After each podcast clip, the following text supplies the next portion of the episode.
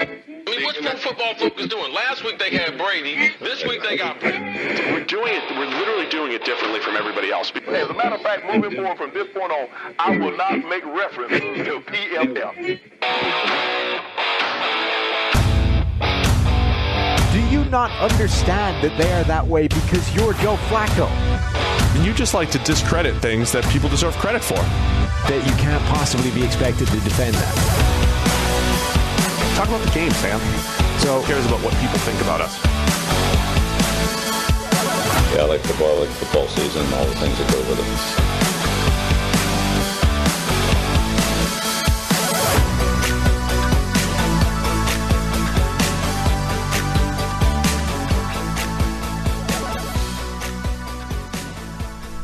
Welcome into the PFF NFL podcast. Steve Palazzolo back here with Sam Monson.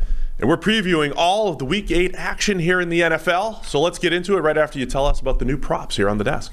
Yeah, look, here's our uh, custom baseball bat sent to us by the very good people at Stinger. Thank you, Stinger. Uh, our guy, Derek Fye, sent us this stuff or hooked us up with this stuff. So, you know, we had the, the, the metal bat that they send us to actually, you know, do the swinging and do the hitting with. But this is a kind of custom display model that's got, let me, let me where are we? We've got a camera here. It's got the PFF logo here. Uh, and then the Best Friends Animal Society logo here, the PFF charity drive stuff here, and then look, Stinger. There we go. So this is going to sit up here and live with us for a little bit on the uh, on the desk, and then we'll maybe think of something to do with it cool after we've actually done all this stuff. One thing I know you shouldn't do with it is swing it and try to hit me. Well, certainly Is it- not in here. Well, definitely There's a lot of things we could smash in the studio. Like Oh, you can't see it from the shot, but there's like lights hanging everywhere. There's To be clear, A lot when when we play, when we when you hit against me, it will will be with a metal bat. Yes. not the wood bat that could you know break. And then we got uh, we got batting gloves as well. Now look, these there's some American flag going on here, like a, all motif. festive. I'm not not hundred percent on board with that, but I'm got the- assuming there's a. Irish and American. Well, that's the thing. I'm assuming there's a very limited supply of Irish flagged uh, baseball get up. You can Probably. find. Yeah. So anyway, yeah, we're, we're gearing up. We're getting close. And again, if you've got a, uh, a field, or if you're at the University of Cincinnati right down the street, and you're going to let us, you know, just was, go there. I was talking to Rick upstairs, and he was like, uh, "Steve's going to let you swing with a metal bat." I was like, "Yeah, look, I think I don't think his fear of what will happen if I connect with any of these things is tremendously high, so I don't think he's too worried about it." No, I mean, what are you going to do? Anyway, uh, that's all going to be fun. Uh, don't forget promo code NFL Pod. You get 25% off any PFF subscription. It's just for you, just for our listeners here at the NFL Podcast, PFF NFL Podcast. So NFL Pod, 25% off over at PFF.com. We're live on YouTube. Appreciate everybody tuning in. Let's get into all the action. By the way, yesterday we did preview the Thursday night football game, Packers Cardinals. Uh, Packers out their defensive coordinator now since we recorded. And the Cardinals out J.J. Watt. And JJ Watt is out for the season since we recorded. Dude, that poor. Stop injuring him. Just stop. Look- Look, football gods, you've you've had enough. You've had your pound of flesh out of J.J. Watt. Now stop. Leave him alone. Yeah. He. oh, You've already taken away what could have been the greatest NFL defensive career of all time. That's gone now. Now he's just a really good player. Leave him be. Stop injuring the man. Yeah, sad. He played through the shoulder injury last week, and now he's out for the season. Am I the only one? am I the only one that wonders if he could play through a game with it? Like, can he keep playing with it? Well, yeah. Like, how bad was it? I mean, this is like Baker Mayfield, right? He needs surgery to fix his shoulder. He's going to keep going. Like, if you can play a whole game, saying Baker's tougher than JJ Watt? I would never say that. I'm simply wondering if a man can injure it during a game, play. It was like the whole second half he played, right? Yeah. Play through it for the second half. Why? Why can we not keep playing through it? Well, get JJ on the show and ask him why can't you uh, why can't you suck it up, JJ? I mean, you can ask him. You're taller than he is. True. I am I'll I'll stand behind you and find close out. in weight too to JJ. We have similar similar frame. no, remember my frame comp is uh, Carlos Dunlap. Anyway, let's get into all the action week eight. So we previewed the Packers Cardinals yesterday on our Wednesday show. So go listen to that if you want that game preview. But now we'll go through this weekend, the Sunday's action. Uh, it was tough to find a game of the week or games of the week. We usually try to highlight three. It's a weird week. Yeah, there's some decent ones, but we'll go through all of them anyway. Let's start with Tampa Bay at New Orleans. The Bucs are favored by five and a half in the dome. Uh, an NFC South battle. I don't think many people expected the Saints maybe to be challenging the uh, the Bucs for the you know for the NFC South crown this year, right? I mean that I wasn't Are we sure they are? Well, I mean, they're a game behind. I know. I mean, a game and a half, however you want to look. They've, they've the Saints have had a bye. The Bucs haven't. But if the Saints win, they're technically not in first, but they're you know like a win behind. But like, look at the wins. Like you got. Oh, I understand. So you got week one against Green Bay, and honestly, we just have to like throw that out as madness at this point for both teams. Um, then you've got a win, uh, win at New England, where New England don't seem to be able to win. Um, a win at Washington and a win at Seattle with Geno, Geno Smith as the quarterback. Right. Uh, no, I get it. Then we have losses to the Giants and the Panthers, who aren't very, neither of whom are good. yeah. What do we do with that? you, you, this is the Saints' test. Oh, this is is? their test. Okay. Against the Bucs. And now they're at home. They beat the Bucs in both games last year, for whatever that's worth, both at home, and then they crushed them in Tampa Bay during the regular season. They lost in the playoff game, uh, in the divisional round. Uh, but the Saints matched up extremely well with the Bucs last year. They were the one defense that I mean, they consistently gave the Bucs some problems. Both, you know, again in that in that Sunday night beatdown, but even in the divisional round, that was the worst game for the Bucs offense. They, they ended, up, ended up scoring 31. A lot of that was driven by Drew Brees not being able to throw passes very far, Yes. and throwing interceptions and flipping the field and the whole thing. So it's going to be, and for the Bucs, it's a big challenge offensively. Uh, by the way, Antonio Brown shows up at practice with crutches yesterday. Supposedly both ankles hurt. And Bruce Arians says he's either yeah, may, might come back after the bye, which is next week, or might be out for a long time. So that could be could be bad for the Bucs and their offense. They do have a lot of depth, but it's a it's a factor. This was an injury that the team knew about, right? He didn't just like roll up with crutches and was like, surprise. Oh no, he missed last week because of it. Yeah. But I, that- I mean- but the crutches thing I think might be new. Like something's happening with those But ankles. just the, you know, the way you were selling that, it's like, uh, you know, well, well, the we're expecting Antonio back this week. I think week. the crutches were new. yeah. not to the team, but to the Right, to the public. to the public. public. Mm-hmm. Right. Um, so that's you know potentially a big blow for the Bucs offense. A- A- Antonio Brown had been their deep threat, really. Um, as again as as good as Mike Evans and Chris Godwin are, and Gronk when you know Gronk came back to practice, so he might be playing this week. Uh, AB has been their their deep threat, you know, replacing Scotty Miller with Scotty Miller's injury. Uh, so it could be a big blow for the Bucs if it's if it's more than a couple weeks. Yeah. Um, the other interesting aspect here is that, like, the New Orleans Saints receivers, wide receivers in particular, are completely non-productive so far this season. Yeah. Tampa Bay, their biggest problem on defense is all of their corners keep getting injured. Even the ones that they bring in for, you know, reinforcements get injured. They they're almost they've got nobody. But the Saints might have the only group of wide receivers in the NFL that those defensive backs can actually cover comfortably and not be exposed by. So it's going to be an interesting game because you got, you know, slinging Jameis Winston back there, but who's he slinging it to? So in theory, you look at this and you're like, well, the Bucs defensive line hasn't gotten a ton of pressure this season. Um, they're not as uh, productive as they were last season up front. So Jameis Winston standing back there should be able to, you know, deal a little bit. But Yeah. like, who's he dealing to? And like against those Tampa Bay corners, you'd be like, actually, this is like a Jameis Winston kind of matchup. But again, does he have anybody to take advantage of? Well, the other part of it, right, is the, how about the way the Saints have played this year? They have tried to make this an Alvin Kamara led offense. And now they bring in Mark Ingram back. Mark Ingram, yeah, he's back. The uh, the old Thunder and Lightning, right? Every every two back set is Thunder and Lightning, right? That's that's what they have to be. It does. I mean, I don't quite understand why you need to go on like you know trade for a Mark Ingram, but I think the idea of the Saints trying to protect the overall efficiency of Alvin Kamara by reducing his early down workload is probably not a bad idea. Yeah, and well, the the aspect I'm going to bring up here is they've been running, trying to run the ball a lot more this year. It's a different offense. It's not Drew Brees' offense, but we've seen teams completely shy away from that with the Bucs and their defensive front. So do the do the Saints, you know, try to ram their head against that wall and, and try to get productive and average four, four and a half yards per carry against a really good defensive front? Or is this a full Jameis game? Is this a game? You know, a lot of their best games, it's Jameis dropping back 25 times and not having to do nearly as much. Is this one of those games where, like other teams have done, they say, "Well, our best bet against the Bucs is to spread and throw and throw on early downs and take advantage of their depleted secondary and all that fun stuff." Does Sean Payton have that in him? And look, I think Jameis has done a really nice job hitting Kamara out of the backfield. I mean, that was their, he had over 10 catches Monday night, all that stuff. that could be the the play here too. Is just you know the short passing game. When you look at their receiving numbers this year, it's kind of wild. Alvin Kamara leads the team in catches by nine, targets by six.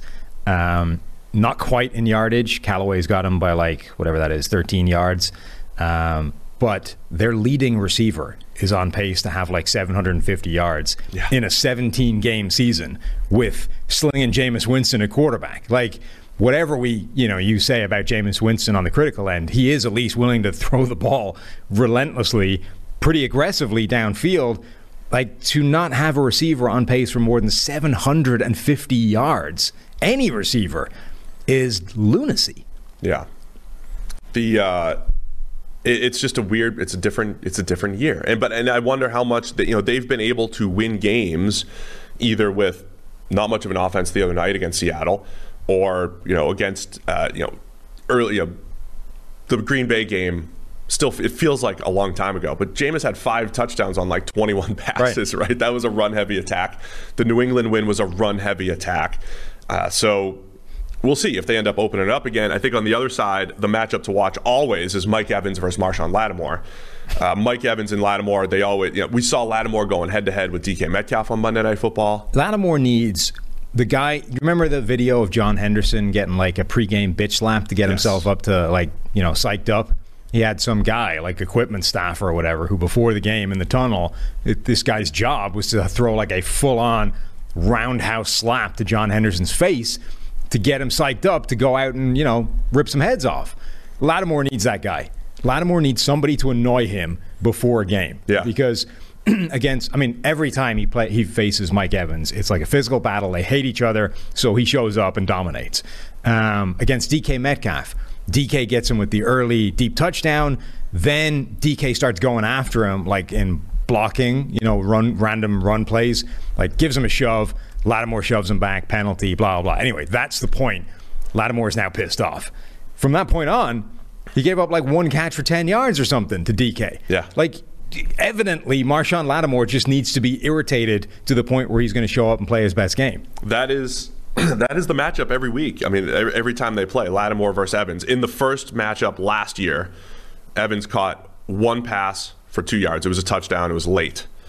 In the second matchup, I think there was some garbage time, and I mean they were down, they were down by a million for a while. Uh, Evans catches four for 64, and then in the divisional round, it's another one catch for three yards. It was a touchdown. So, uh, you know, the Saints. I mean, sorry, the the Bucs love to target Evans in the tight red zone. He ha- did get those two touchdowns against the Saints last year, but Lattimore throughout, you know, across the field, pretty much did a good job. I think there was a pass interference penalty in there as well from Lattimore that doesn't show up in the stats, but there there is a another strong case for Lattimore perhaps taking Mike Evans out of this game, hmm. and that is where the lack of Antonio Brown. And Right. remember, in the playoff game, Antonio Brown also missed that game in the divisional round. It was Brady's worst game. It was the Pat Bucs' worst game throwing the football, and yeah, I mean it puts more pressure on Chris Godwin. If Gronk is back, OJ Howard's banged up, so just the other Yeah, like- you know pieces of the Bucs offense need to step up here. the strength and depth that Tampa Bay has at the receiver position is starting to get tested. Yeah. Like they still have it, and even if you take away, you know, even if you take Antonio Brown out of the lineup, you take Mike Evans out of the game with Marshawn Lattimore, they've got a couple of in- other injuries. Like there's still there's still places to go with the ball. Now there's fewer than there used to be, but this is the point of the strength and depth. Like you still have a Chris Godwin, potentially a Gronk. You still have weapons that other teams would kill for, but now we get to see, you know, is is the is the depth as robust as we thought it was because now you're you're having to lean on it. I'm a little surprised the Saints pass rush is ranked uh, 29th in a, you know, so far this season. They were much better with Geno Smith at quarterback the other night, but uh, in against that Seattle offensive line. But that's another factor, right? When the Saints destroyed the Bucs last year, they did a really nice job up front. It was it was all of their various defensive linemen. They you know Trey Hendrickson was there last year. You've got Davenport, Cameron Jordan. Uh, that was how they won last year. That has not been there this year for the Saints, other than last week, really, against the Seahawks. So it's another one of those. The coverage unit overall has been good for the Saints. They've made life difficult for teams on third down, and, but they're going to have to rush the passer similar to how they did against the Seahawks. Yeah, and a That's a big challenge. It is. Um, so far this year, their pass rush has basically been Cam Jordan. Like he's got 24 total pressures. Nobody else has more than 13. You can read all those numbers in PFF Premium Stats, and if you use the promo code NFL Pod, you get 25% off. But big boost for the Saints this week. They are getting back David Onyemata, who has you know whatever this is six game suspension. Um, Onyemata was one of the best pass rushing interior players last year. He had 49 total pressures a season ago, an overall PFF grade of 88.8. I mean, that is huge reinforcements to get back and start taking some of the attention away from Cameron Jordan and give the Saints another threat up front. It's going up against a really, you know, top level interior offensive line in Tampa Bay, as well as a quarterback that's getting rid of the ball as fast as anybody. But like that's a huge thing. Yeah, Brady's got one of the lowest sack rates in the league, so um, it's look, it's a good matchup. If the Saints are going to pull the upset, what are you looking for here? Is it is it up front defensive line wise? Is it Jameis has to make a few? uh, They've been attacking down the field, right? It has been. It hasn't been that intermediate passing game. It's been down the field. They probably have to hit on a couple of those. Yeah, they, they need receivers to make a few plays. Like, you know, Marquez Callaway, who we, we were buying into based off his preseason performance, he needs to show up a bit more. Like, Yeah. he's shown the ability to get open deep. He's shown the ability to moss people at the catch point, whether it's in preseason, whether it's a, a Hail Mary a couple of weeks ago. He's got that kind of talent. Like, he needs to show up and do it because the Bucs don't have the corners that can stop it. That's your matchup advantage in this game. You have a quarterback willing to air it out, and you have corners that have not been good or don't have a pedigree. Go after them and try and hang with the Bucs in a shootout, and then rely on the fact that your defense has done a pretty good job of slowing down this specific offense in recent years. So this is, I think, uh, the first. I mean, not the first big test, but a really big test for the Saints in this post Drew Brees era. And what is Sean Payton going to do with Jameis Winston? They're sitting here at four and two. Payton still continues to prove that they can win games without Drew Brees. But to your point, after the Packers game, who did they really prove it against? This is their first prove it game at home in the dome against the Bucs. Where are you going in this one? Uh, I am going to lean with the Saints to cover the five and a half, it's going to be tight, huh? but lose. All right, I'm going Bucs in this one. By the way, people asked asked us to keep track. So since I had a good week last week, I was 10 and 2 against the spread in the game. Oh, now we're keeping track. Yeah, yeah. So we'll start we'll start now. As uh, starting in week 7, I'm 10 and 2. All right. What was I? I didn't I didn't keep track of your picks. You're only keeping track of your picks. All right, I'll keep track of yours from now on. Yeah. Let's let's get this going. Go. You got so New Orleans. I'm just going to I'm just doing spread here. Okay. New Orleans to cover. So Nor, Nor, Nolans covers. Nolans. Uh, by the way, yeah, five and a half. So I'll. Oh man, that's a lot of points again in the dome. But I'll say uh, Brady, number one graded quarterback, keeps it up, has his best game against the Saints, and I think we start to see some separation at the top of the NFC South with the Bucs pulling away. So that's my that's my prediction there. See if we can go uh, 11 and two, starting with that game. Uh, special thanks to our friends over at Manscaped. It's football season. You know what that means? means we're going for two here with our friends over at Manscaped. Blitzing through hairs has never been easier, and it's time for you to join the 2 million men worldwide who trust Manscaped by using promo code PFF over at manscapes.com. You get 25, 20% off plus free shipping. It's three and out the window with all other trimmers. Go tame that Wildcat offense right now. Mm-hmm. It's the brand new Lawnmower 4.0. We've been here with Manscaped since the 1.0, and boy, has this thing taken your defense to the next level. This fourth generation trimmer features a cutting edge ceramic blade to reduce grooming accidents thanks to their advanced skin safe technology. The Lawnmower 4.0 is a 7,000 RPM motor, new multifunction on off switch that can engage a travel lock, and it gives you the ability to turn the 4000K LED spotlight on and off when needed for a more precise shave. Look at all those features the 4.0 brings to the table. It's also waterproof, rain, snow, or sleet. That football weather is no match for the Lawnmower 4.0. Mm-hmm. So, you know, as always, there is no 15 yard penalty for this clipping. By far, my favorite feature is all of the weatherproofing. I mean, look, it's a hard enough task in in itself without having to contend with snow at the time. Yeah. You know, Or, you know, like the water and from the shower, perhaps. But like the rain and the snow and the sleet. typically sleet and snow do not come from your shower head. True. You know, if I was if I was But if advertising did- the waterproof capabilities of something, that would make sense. But no, they're advertising weatherproofing, full weatherproofing, not just showerproof. Like- but if you're out there in the snow, apparently balls deep in the snow, This works. this works anyway. Frozen tundra Mm-hmm. doesn't even matter. I mean, how many times have you been balls deep in the snow, which for you is that's a lot of snow, It's a lot of snow.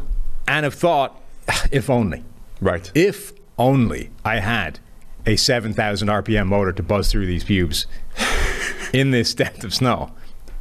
How many times that happened to you, Steve? good. Good products solve problems that people have. And uh, and that's what manscaped is here for. You get 20 percent off and free shipping. I love when you take it over. 20% off and free shipping with the po- promo code pff at manscaped.com 20% off with free shipping. manscaped.com promo code is pff stiff arm your pubes out of the playoffs even in the snow this season with manscaped. Oh, that's amazing your ad libbing skills are incredible It's not even ad. I'm just fascinated by that as a as a as a thing, as a Yeah. feature. And I have a feeling Jingle Balls to the Wall coming up soon. Oh, I hope so. Almost Christmas and, you know, turkeys and Thanksgiving stuff. We get all sorts of opportunities here. Anyway, Pittsburgh Steelers at the Cleveland Browns. Browns are favored by three and a half. The Baker Mayfield debate, man, it is raging all over the interwebs. Do you pay him? Do you not? What's up with his shoulder? Uh, Mike Tomlin, uh, let me do something I hate here. Uh-oh. I'm just going to recite the quote that was sent out there that's probably completely out of context. Mm-hmm. Uh, but he said the, the Browns' offense looks the same no matter who's at quarterback, Yeah, I mean that's true, right? which which probably so which probably means like are they doing different things schematically? Are Yes. they running outside zone and they running play action off of it? No, they run the same scheme. You know that's being interpreted as well. Why are you going to pay Baker Mayfield when you have Case Keenum? They're the same guy. To be honest, in virtually no interpretation is it wrong at the moment. Like Baker Mayfield right now, the the offense does look the same whether Baker or Case Keenum is a quarterback right this second. And that doesn't mean that Baker doesn't have a higher ceiling than Case Keenum or that he isn't a better player overall. But right now, there's not a ton of difference, and we saw that against Denver. Like that offense looked pretty much the same, right down to the you know bad mistake at quarterback every now and again. Like Baker's had a ton of those this season. Uh, Case Keenum tried to throw an interception to the sideline. Like it does look the same. Th- again, that isn't to say the one guy isn't better or more valuable or whatever. But if you're Mike Tomlin getting ready for a game, you don't give a crap which guy's playing, do you? No, but that's that's again not how it's been interpreted. I mean, Baker's got four games that were much better than what Keenum has played this year. Four games, higher graded, better. You know, he had a game, you know, two games where he averaged over 10 yards per attempt. Of course, this offense is better with Baker Mayfield under center. Baker's worst games did come uh, mostly with the bad shoulder. He had a rough one against the Vikings in the win and against Arizona. That last, you know, that last game where he was stats were bailed out by a Hail Mary. He did not play well at all. But the offense is better with Baker Mayfield. That is clear as day to me.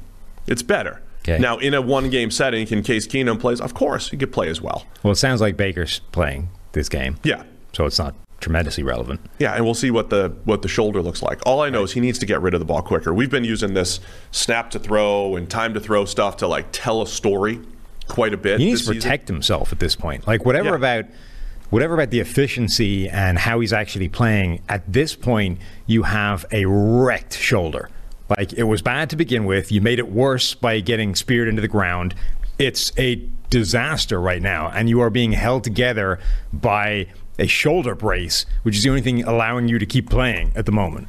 So unless you believe that your offensive line is going to be the best offensive line in the NFL and historically great to the point where you're never touched, you need to start playing as if you have a wrecked shoulder, which is get rid of the ball, err on the side of protecting yourself physically, and don't let like don't let yourself get re-injured. this is what I want to see. As I was saying, we've been telling a lot of stories with this uh, time to throw figure that we use a lot. That's that's snap to release. Baker Mayfield, he's up in the 2.9s the last two seasons. Now, part of that it's up from where he was earlier. Part of that is like the long play action. We actually had that uh, email question. Does does like a longer, you know, like a heavy play action attack kind of affect time to throw? It does a little bit. Excuse me, as almost as much as scrambles, I'd say, but not as much. It affects it a little bit because you got longer developing concepts. And so 2.9 seconds. That's what he's averaging this year. A bunch of games over three. That time to throw is generally reserved for players that do make a ton of plays outside of structure, which is not Baker Mayfield's game. They're, and, and he's taking these hits that he shouldn't be taking. It's yeah, he he plays like in his brain he's Patrick Mahomes, you know, or Yeah. Russell Wilson or one of these quarterbacks. Like there's and he does make Josh some of those plays, right? There are times like there was one I saw I think this past uh, the last game that he played where you know, he spins out of like two or three attempts, two or three sacks in the pocket, like dancing around, throws this like running jump pass thing and ends up completing it. And it was a good play, right? Yeah. But like you can't he doesn't he's not Mahomes other than this year does that like all the time Right. and completes the passes and it looks amazing and it's ridiculous. Baker Mayfield also does it all the time, but the like the strike rate or the success rate on those plays is way lower.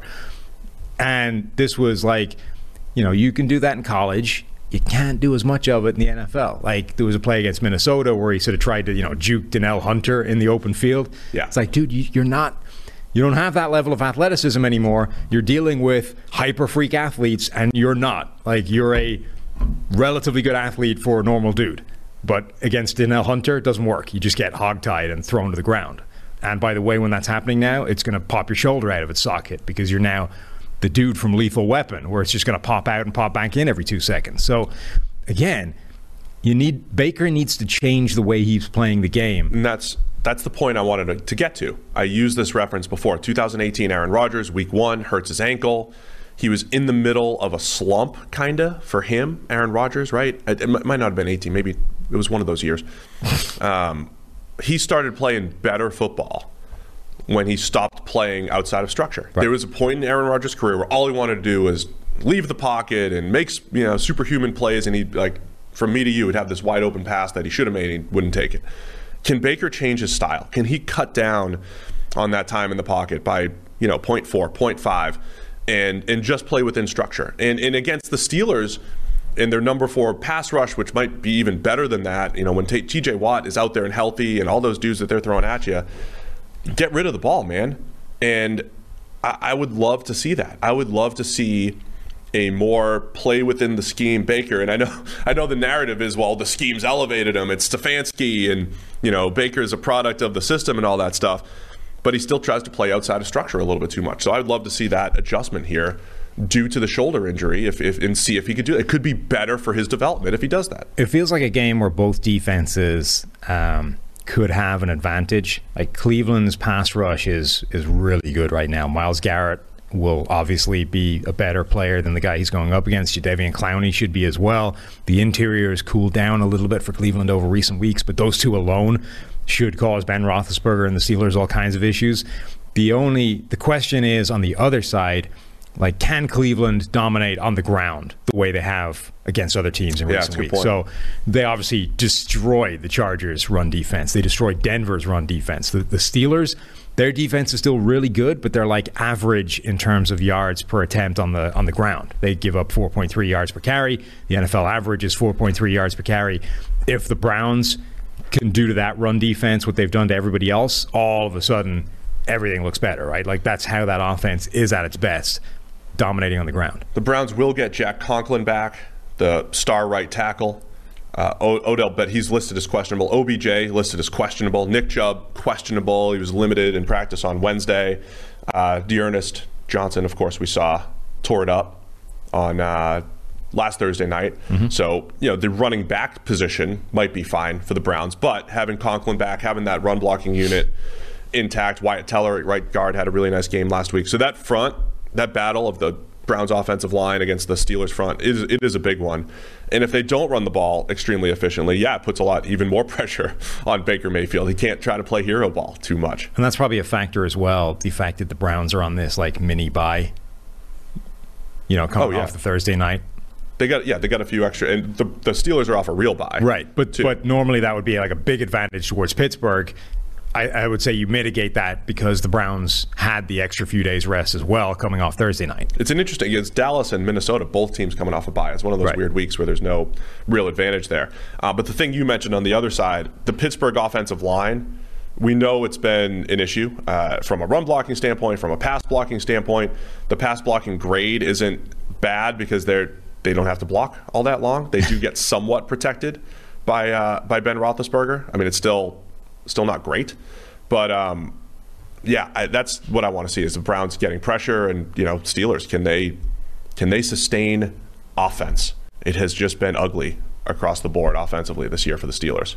Yeah, it has. Um, it, it's it's not. I mean, I'm kind of vaguely surprised that this line is where it is. So it's three and a half points. The Browns are favored.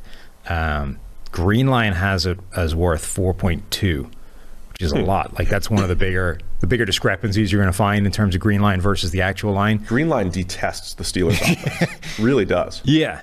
Um, even with that, like all of the the money is still coming in on Cleveland. Like it is moving in that direction. It's probably going to move. Like with Baker Mayfield being likely to start, it's it's only heading in that direction. But remember, like the Browns fairly well wrecked the Steelers the last time they played. Uh, I know Roethlisberger put up a ton of like box score numbers, but he didn't play well. Uh, Oh no, the turnovers were crazy early Right. in the game. So, I I mean, this kind of feels like a game where the Browns are definitely the better team.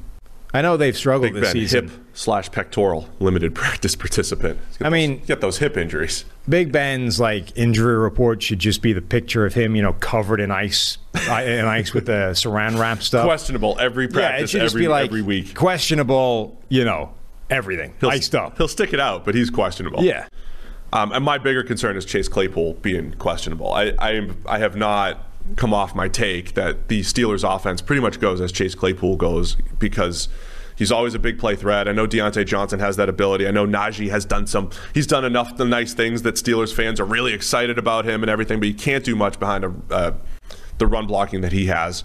Uh, so to me, it's this Claypool got to be Big Ben needs to flip the field with a couple throws per game, and Chase Claypool's his best bet for that. And I really think the Steelers' offense is limited when you don't have Claypool. Play the boomer bust game and try to create those chunk plays. There's something in me that's leaning Steelers. Like the Tom, Tomlin's a good coach that is going to get them to 500 or a little bit better this year with a team that's not great. And it feels like one of those games where maybe, maybe, maybe Tomlin gets the Steelers to like start questioning uh, people to start questioning. Oh, maybe we were too low on the Steelers as they go to four and three in this game. It's it, that potential's there.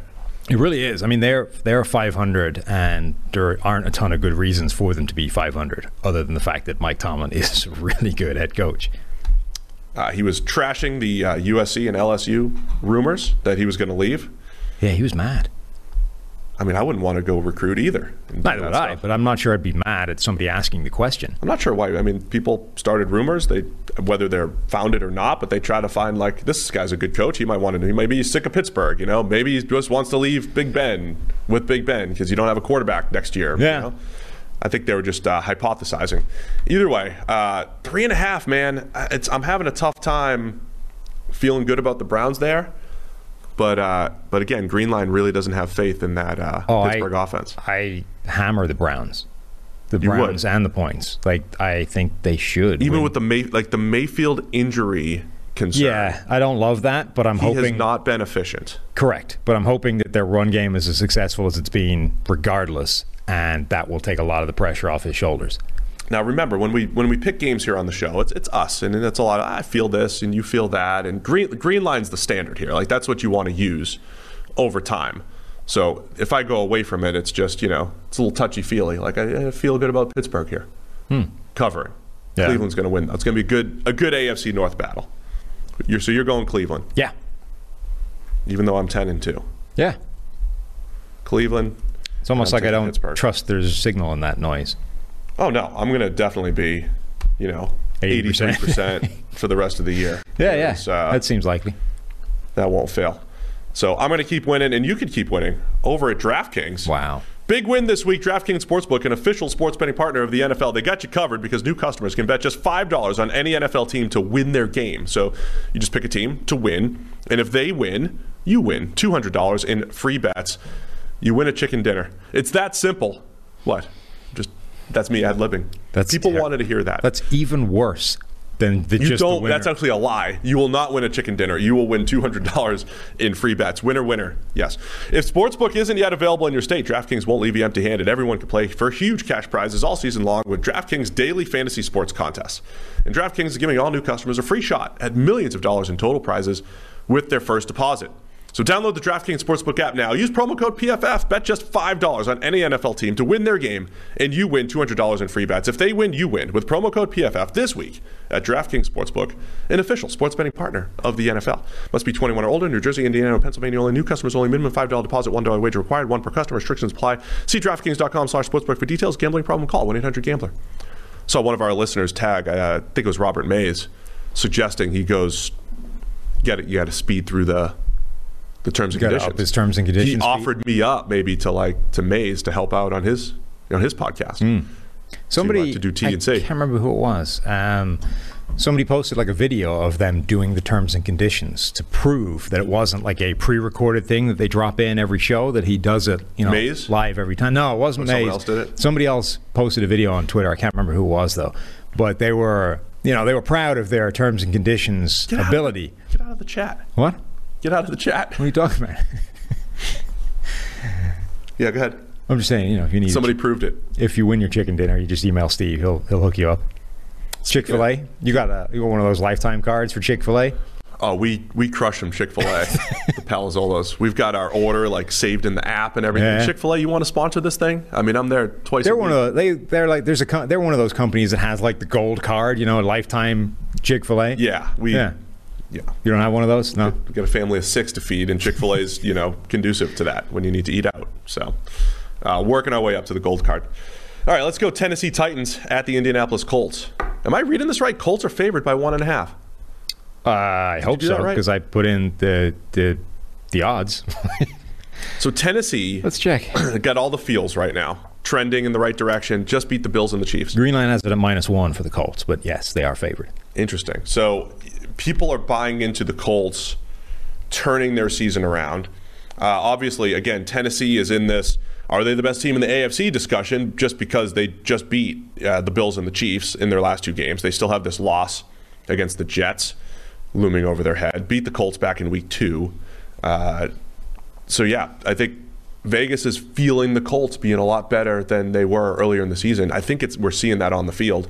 Carson Wentz is playing. A, he is playing a clean brand of football. Like he is taking care of the ball. As much as I joked about the other night, it was the rainstorm. Yeah. he should have had three or four interceptions. Like- but overall, he, like in non-rainstorm games, Wentz is taking care of the football. Carson Wentz has four turnover-worthy plays on the season, and three of them came in a three-minute stretch. The second after I tweeted that he only had one turnover-worthy play Yeah. this season in a rainstorm in San Francisco. So, like that game, he has a PFF game grade of 46.1. Every other game was at least 60 or better, and ev- and one of the games was 60. Every other game is like you know really good. He was coming off the Houston game, the best single game grade of his NFL career. Like anything he did in 2017 didn't touch that game. Okay, it's Houston, you would kind of expect that, but still. Um, so yeah, he has been playing pretty well. If you take away that rainstorm game, he has one turnover-worthy play on the season. So as much as it's kind of a joke that they, you know, the the statistical run he's on of like X number of pass attempts between interceptions only exists because the NFL like readjusted the fumble interception thing that he threw in San Francisco. It got hit But it- just a little. But it is kind of legit that if you take away the three turnover-worthy plays in the rainstorm, he has one on the year, which Right. is, I mean, last season his turnover-worthy play rate was 4.4%, which is really high. Um, so he's gone from one of the most turnover-worthy, not one of the most turnover-worthy, a very turnover-worthy prone quarterback to a guy that isn't putting the ball in harm's way very much at all. Um, even with the three in the rainstorm, his rate is 1.5%, which is like the third best in the NFL. So, yeah, He's cleaned up everything. if you're Frank year. Reich, you have to be feeling pretty good about how that reclamation project has gone so far. And I mean, that's a massive difference maker. Add in the fact that Jonathan Taylor looks like a monster right now, that bringing in the likes of T.Y. Hilton makes a difference to the offense. Michael Pittman is making those plays. Mo Alie-Cox is a monster in the red zone. Like the passer rating of throwing the ball in that guy's direction is insane for his career. So all of a sudden, you know, the people that were painting the picture preseason of like, how good can this receiving corps be? Well, if these 12 things all work out, it's pretty good. We're kind of close to that at this point. Like, most of the things that needed to break in that direction have broken in that direction. About the only thing that's gone wrong is they lose Parris Campbell for the season uh, the second he makes a big play. Yeah, I mean the Pittman the Pittman development is a is a big one. He's caught 75% of his targets, 14 and a half per catch. He's got over 500 receiving yards and a high PFF grade of 78 receiving. So Pittman's emergence, which I always thought was possible, was is huge. Again, I would I would love to have them have more on the perimeter, but Wentz playing good football, and they've got some some guys, you know, some playmakers there. And I think Indianapolis, it was a slow start, but they're starting to just become what we expected, which is a good competitive team and a tough. It was tough to separate them and the Titans on paper coming into the season, right? Yeah, and this is now like a it's kind of a must win for them given where the two teams are in their respective divisions. The Colts are definitely righting the ship, but they're still under 500 and can't afford too many more slip ups. Tennessee, on the other side, are 5 and 2, comfortably at the top of the division, but suddenly this game goes in, in Indy's direction and things look a little bit different. It becomes a lot closer again. In the first matchup, Derrick Henry was you know held to four yards per carry, had got his 28 carries in there. There's always pressure on that defensive front to just you know beat some blocks and you know keep him to some negative plays, put more pressure on that passing offense. But last week, Tannehill was really good. Uh, so again, the Titans have they've they've got the ability on offense. If Derrick Henry's not there, Tannehill can win win games for you. They're they're starting to figure that out. My concern in this whole thing is as as much as I raved on Monday morning about what Tennessee did defensively last week against the Chiefs with the guys they did it with, with Greg Mabin and Dane Cruikshank and all that stuff. Can they actually keep that up?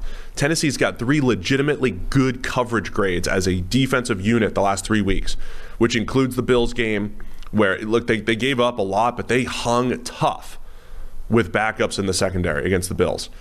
And then last week, since the second half against the Bills, they've played really well defensively. I don't know if they can keep that up. I've got concerns about the Titans, especially on the back end there, besides Kevin Byard. Yeah, I think that's that's a real concern, and Indianapolis suddenly has the kind of uh, offense that can actually take advantage of it. Um, I was just looking up some Derrick Henry numbers against Indy over the last few years. So going back to the start of 2019, Derrick Henry has like an average grade against them so far. He's averaging only four yards per carry they have done a pretty good job yeah. of slowing down Derrick Henry. Sorry, 5.4 yards per carry, four yards after contact per carry, but the grade is not as high. They're kind of giving him yardage, but not getting killed by him necessarily. Right. And so they've done a good job there. So it becomes a, it potentially becomes another, you know, Tannehill driven game. Julio think, Jones, hamstring, still dealing with it. That's going to be a season long issue here. I huh? think the Colts are the kind of defense that likes to they're they're the kind of defense that likes to invite the run generally at because you know to protect the back end. I think they're the kind of defense. This is the problem of sort of defending Derrick Henry is that I think a lot of teams go into a game knowing that they're going to kind of rally to stop Derrick Henry for like three, four, five yards every play and be happy if that's the result. But that's what ha- what happens when you get to the fourth quarter is you've been doing a really good job of that all game long and then all of a sudden Henry goes off and beats you for like a 95 yard run in the fourth quarter, and everything you just did went to hell because of that. So that's kind of the interesting thing here is can the Colts do a good job against Derrick Henry for four quarters? And actually, interestingly, if you look at just the fourth quarter since the start of 2019, they really do a good job against the fourth quarter. When everyone else is getting tired, yeah. the Colts are In not. the fourth quarter, the Colts have allowed Derrick Henry just 3.2 yards per carry.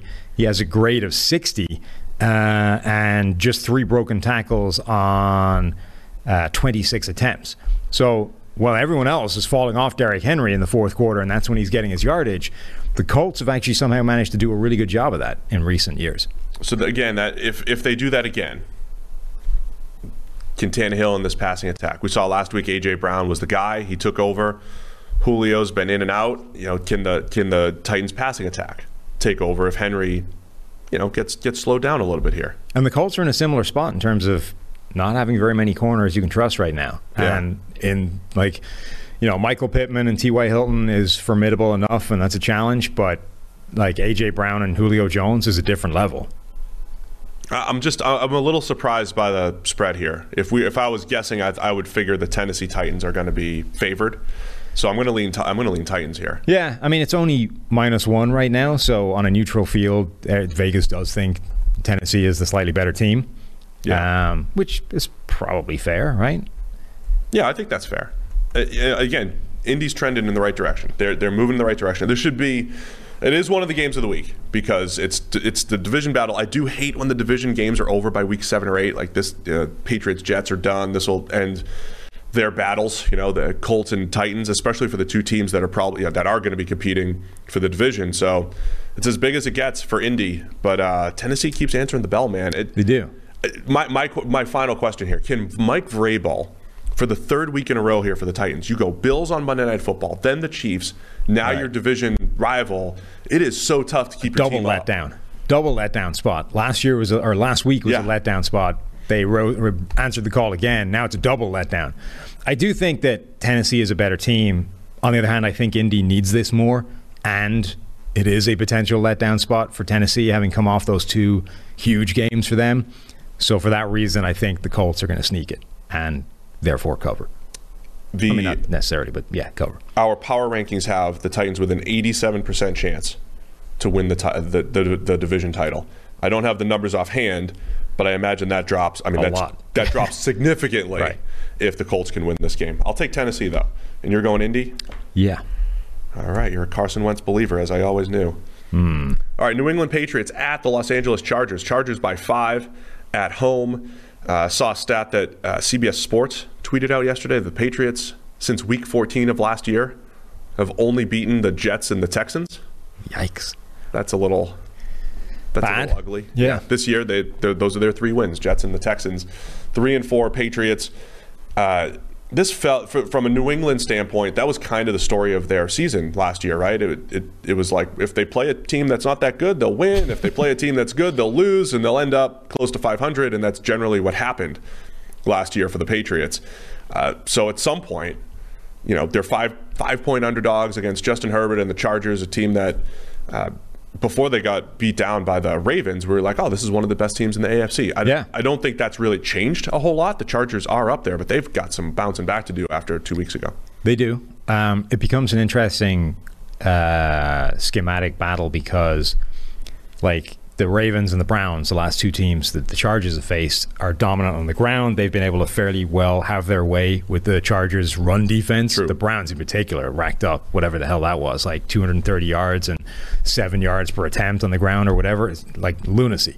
Um, the Patriots, we've been saying, you know, heading into the season, were kind of built for that ground and pound offense because their offensive line has been banged up and missing through COVID and just not the way it was supposed to be.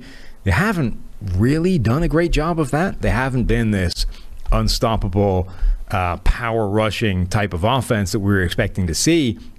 But does that change against a team like the Chargers, who A, will invite you to run, and B, have not been tremendously good at stopping you once you have done that? Yeah, I mean the, the the Patriots, as far as like their actual rushing grades, they're number two in the NFL. Damien Harris leading the way. Uh, leading the way. They they are running the ball effectively. But they're number that- 22 in yards per attempt as a team. No, no, I get it. I'm just saying they've got they have they still have that ability when especially when the offensive line is is back together. So I do think they're gonna they have a chance to really run the ball effectively against the Chargers. Uh, again, not to overrate in-game decision making, but you've got Brandon Staley being you know on the uber aggressive side, and you've got Bill Belichick probably on the more conservative side. That could end up uh, being a determination in this game.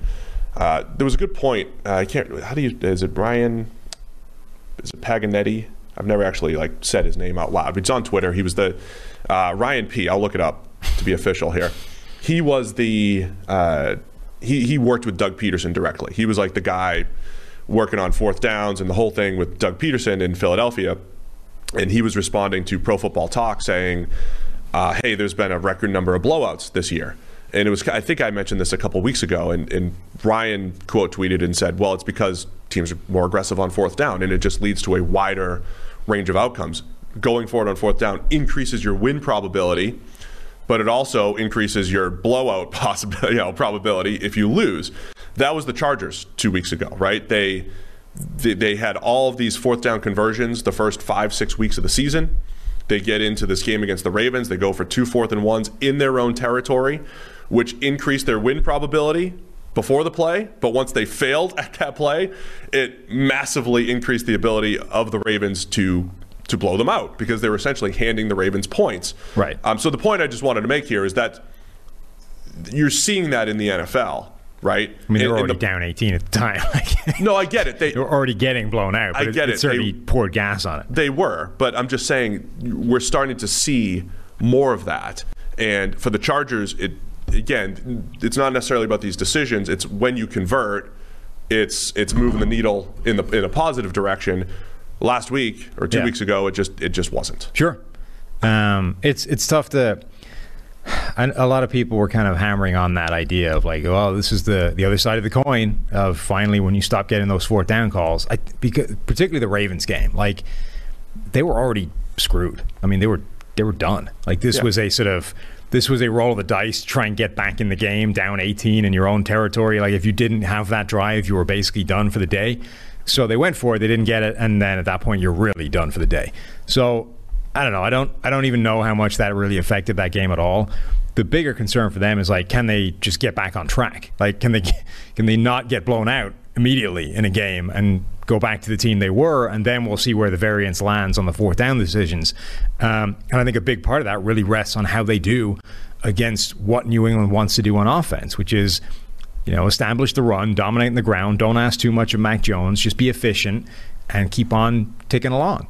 The what the what the Patriots want to do is throw the underneath stuff, run the ball like you said. I mean, those are the things that They what you run- do against the Chargers. The Patriots want to be like the 06 Patriots again.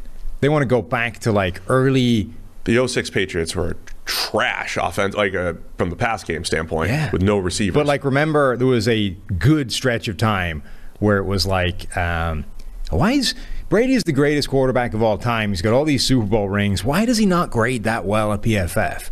And it's like, well, you know, because most of what he's doing is this dink and dunk offense. It's high efficiency, but it's not particularly a difficult or b effective. And you know, the team overall is great. He's winning a ton of games. Everything franchise wise is fantastic, but Brady is not playing as well as Peyton Manning or whichever quarterback was at the time. Like it wasn't until later in his career that was where- early PFF days. Or something. Yes, something. it wasn't until like later in his career where Brady became a much greater part of the the offense and a, more, a bigger driving force. You know, the, the people that have talked about there were kind of two dynasties within the dynasty of New England. The first ten years was Belichick driven. The second ten years was Brady driven. I think that is reflected in PFF grades as well.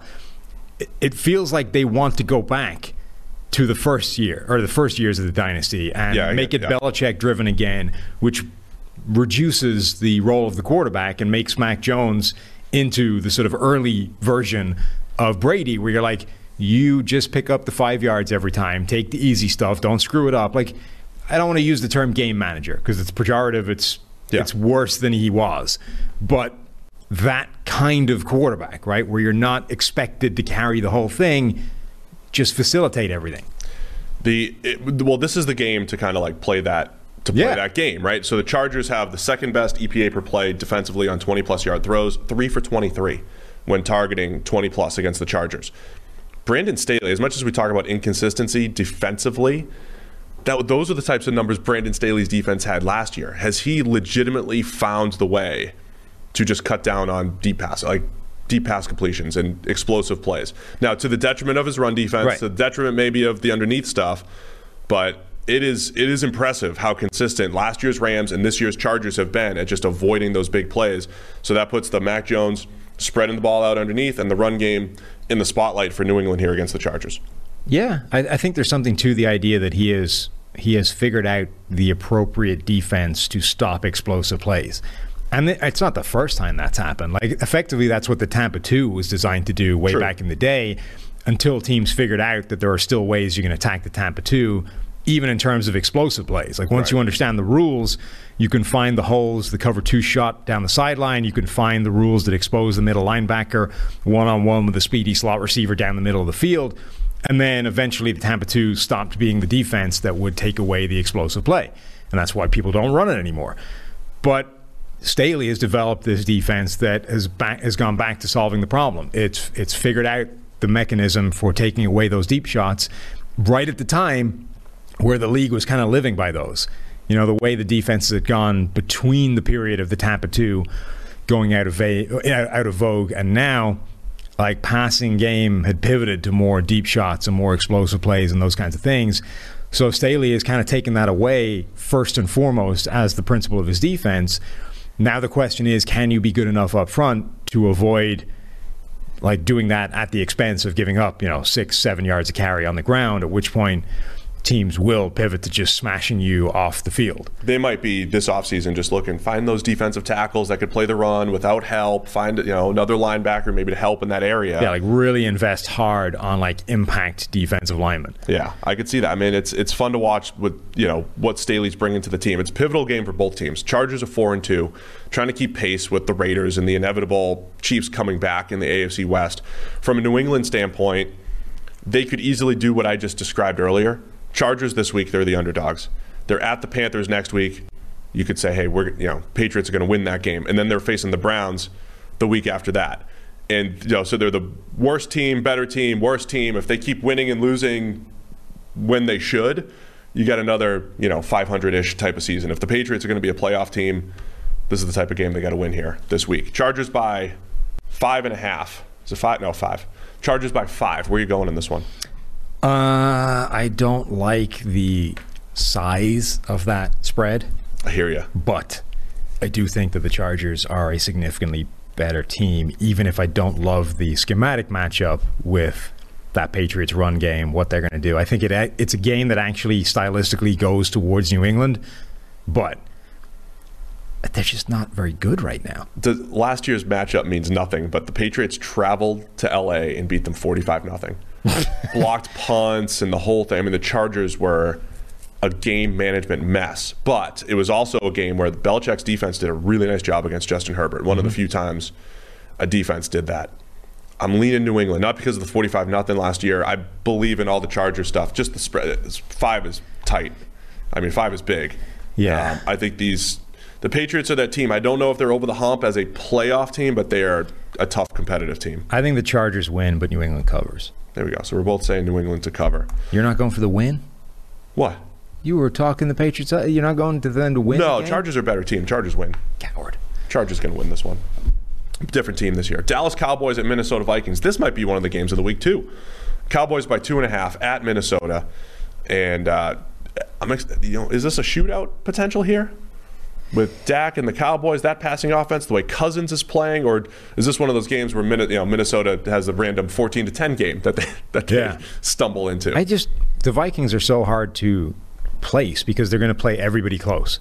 They will they'll play the worst teams in the NFL close. They'll play the best teams in the NFL close, and I it's hard to tell what kind of game that will be within each of those games. I'll continue to be surprised by this because I thought Minnesota, the way they played last year, the way they started the season, their pass defense was was not great, but they are third best EPA per play versus the pass now. Yeah, their defense have definitely has- improved. Their defense is slowly starting to look more like old Mike Zimmer defenses. Um, it's actually holding up its end of the bargain. It's it's approaching a very good level. It's the number seven ranked defense right now in terms of uh, PFF's uh, kind of ELO ratings.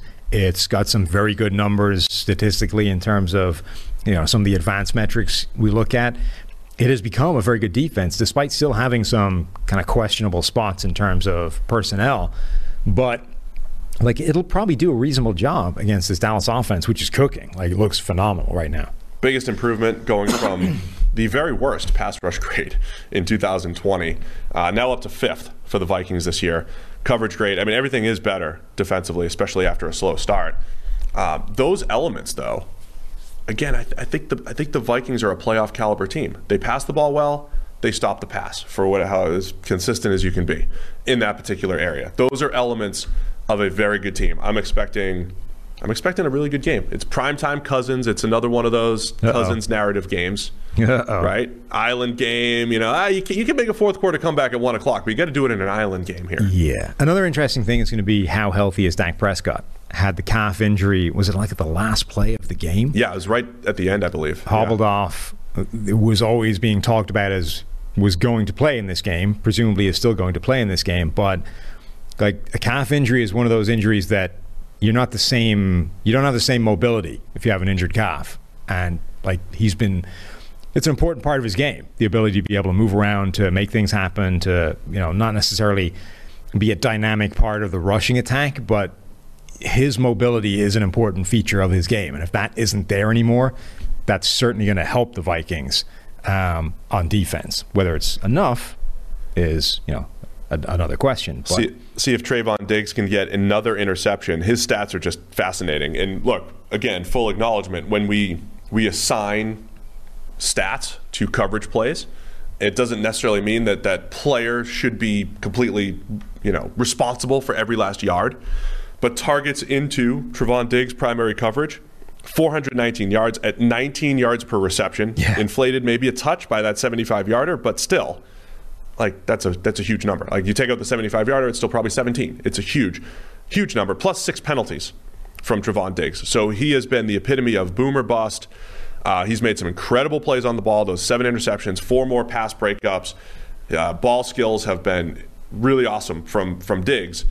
But he's another guy that you can attack. So it's not. It's just like a different matchup, right? Like when you talk about Marshon Lattimore versus Mike Evans, it's Lattimore who's just always in tight coverage who might completely shut down a Mike Evans, uh, or it's just going to have like a, hard, couple hard fought completions, right? In this one, if it's you know Diggs when he faces a Justin Jefferson or, or an Adam Thielen, it's one of those where it could be you know four or five first downs, seven or eight first downs, but also an interception and two pass breakups, right? It's going to be those those high end, high leverage types of plays, and those matchups could help determine this game. still, still 17.6 yards per reception if you take out the entirety of week uh, six. There you go. So well done, thank not, you. Not just that one play, but if you take out that entire game, it's still 17.6. So yards. Diggs isn't the guy that you you just avoid necessarily. Right? Well, it's so- just how much do you want to test him?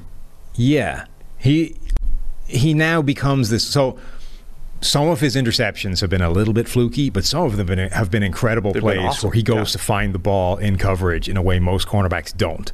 So you now have to be aware that if you're going to target his coverage, and I'm not saying you shouldn't, there is a you have to be careful, right? It's just there's a danger now. Like there are some cornerbacks you can go after all day long, and even if they're going to make plays and they're going to stop some receptions, you're not really concerned that they're picking the ball off, right? They're just not that type of player. They're not when the ball is in the air, they're not treating it as if they're the wide receiver. Trevon Diggs does, Right. and there are certain cornerbacks that have, that do that, where even if it's even if you can go after those guys, you just have to be aware that when the ball is in the air, they act like they're the wide receiver. And this is why I keep coming back to this Antonio Cromartie comp for him. That was what Antonio Cromartie was like. You could go after Cromartie, but you have to be aware that when the ball is in the air, he treats it as if he's the wideout. With great length, ball skills, and all of that, right? So Diggs is like that. You can go after him, but you have to know that when that ball is is airborne, he is making a play on it as if he's the wide receiver. And if he's better than your wide receiver at doing that, you could have a problem. Or your ball placement needs to be perfect to the point where he doesn't have a play on it at any point. So it's just something you have to be aware, which becomes interesting if you're Kirk Cousins and the Minnesota Vikings. Like, how do you approach that? Do you say that Cousins is good enough and our receivers are good enough and he's accurate enough that we know we can beat him and we can put the ball where he can't get it and Justin Jefferson will be able to beat him and it's not a risk. We'll, we will take the variance and go after the fact that we're better. Or do you say that it's one play? Like all it takes is one play, pick six the other direction, and like we're done. Yeah, I mean, I, I don't know if they have to force it down the field to him. Cousins has been really good at the short and then the in, intermediate level. He's been great up to 20 yards. Generally, a place where I think you can attack this Cowboys defense, and I think that might play into the Vikings' hands. I think they move the ball. Because I think there's a really interesting discussion to be had, not for now, but in the future, about like what is a good game for a cornerback today, right? So uh, Eric Crocker, I think, was asking this about Lattimore versus DK Metcalf. Like, is it a good game to hold DK Metcalf to two catches for 90 yards, one of which was a touchdown, and nothing else, like all game Yeah. long, right? Which I think is a fair question. Like Lattimore effectively shut down Metcalf for the entire game, but the one time he lost, it was a, it was a deep touchdown. It was a big touchdown, right? Is that a win? Is it a wash? Is it a lot? Like what is that? And then I think the same thing is true for Diggs. It's like if Diggs gets a pick six on you, or if even, even just gets a turnover, how, how much do you need to get him for for it to be uh, an even deal, uh, an offset, a wash? Like how much production do you need to get against Diggs if he gets you for a pick? Because that's essentially the game he's playing right now, right? Is so far he's averaging more than a pick a game. He's shooting for the interception. So you need to get a reasonable amount of production on him to just offset that, let alone to win overall in like net terms. Yeah, somebody posed the question uh, because I think it was Seth Walder over at ESPN said, you know, EPA when at targeting Trevon Diggs is like horrible, right? Yeah, it's like minus 37 and I, cumulative. I, use, I used the stat too. I think it was minus 0.7 per target or whatever it is.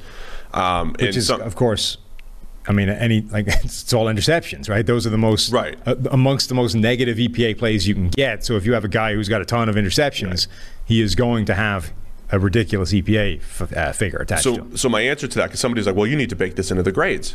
And I was like, well, here's the deal. The grades are saying how well did a guy play and how much did he contribute to production, right? Whereas EPA, again, a, a more of a team centric stat, is looking at It's just like passer rating versus grade, right? Yes. Like the passer rating of targeting Trevon Diggs this season, It's probably in the 40s, it's 53.5 right now. despite all the big plays. And if you take out that week six, it goes into the 30s, right? Yeah. So the passer rating against him is insane, but his coverage grade is not as insane Yes. because th- they're different things. It's like we know all the different ways that passer rating can be skewed. I mean, EPA is vulnerable to many of the same flaws. It's just a slightly different way of presenting it. And the point I wanted to make is uh, the the the production that the cornerback gives up is just so dependent on the quarterback, the receiver, the decision the quarterback makes. Like Trevon Diggs can have great coverage, and if you don't throw to him, he can't make a play on the ball. If you do, he can. Um, so one of his interceptions, like a drop by Leonard Fournette, that kind of like falls into his hands. I mean, that's that's luck. It's a nice, nice play. Good job you catching it. Um, again, you made the point though. A lot of Trevon Diggs interceptions have been fantastic. Yeah. and uh, he deser- deserves a lot of credit for that. So uh, at some point, though, this, if we're going to keep talking about the Chiefs' turnovers have to change, I mean, at some point, Trevon Diggs is going to catch a, b- one pass per game, Like, right? Yeah, we there's a difference I think between Trevon Diggs is a ball hawk style of corner who will probably get more interceptions than most corners throughout his career and is a constant threat to do that. And Trevon Diggs will have like this level of interceptions all the time.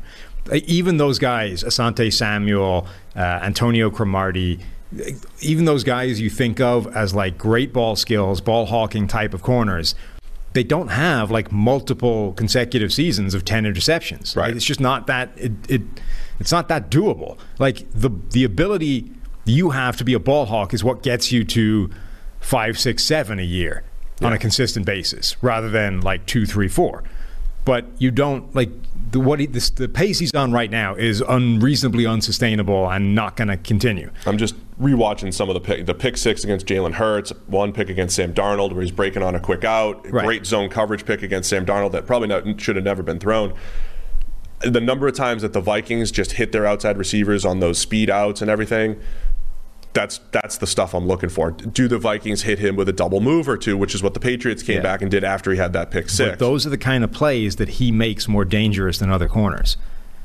Because Oh, yeah. if you is- if, you, if your placement is off on those Yes. speed outs, like that's Diggs going back for six. And Cousins has been the most accurate quarterback in the NFL. This is why I, I love this matchup because if if Cousins keeps playing the way he does and Diggs keeps making the plays that he does, like something's got to give. Like if they both play at a similar level here. It- so what's interesting is again like Antonio Cromartie in his in 2007 had a 12 interception season um, including the playoffs did they make the playoffs that year I don't know 12 interceptions anyway so you in the playoffs. they did Bunch were in the playoffs too. Two of them were in the playoffs, yeah.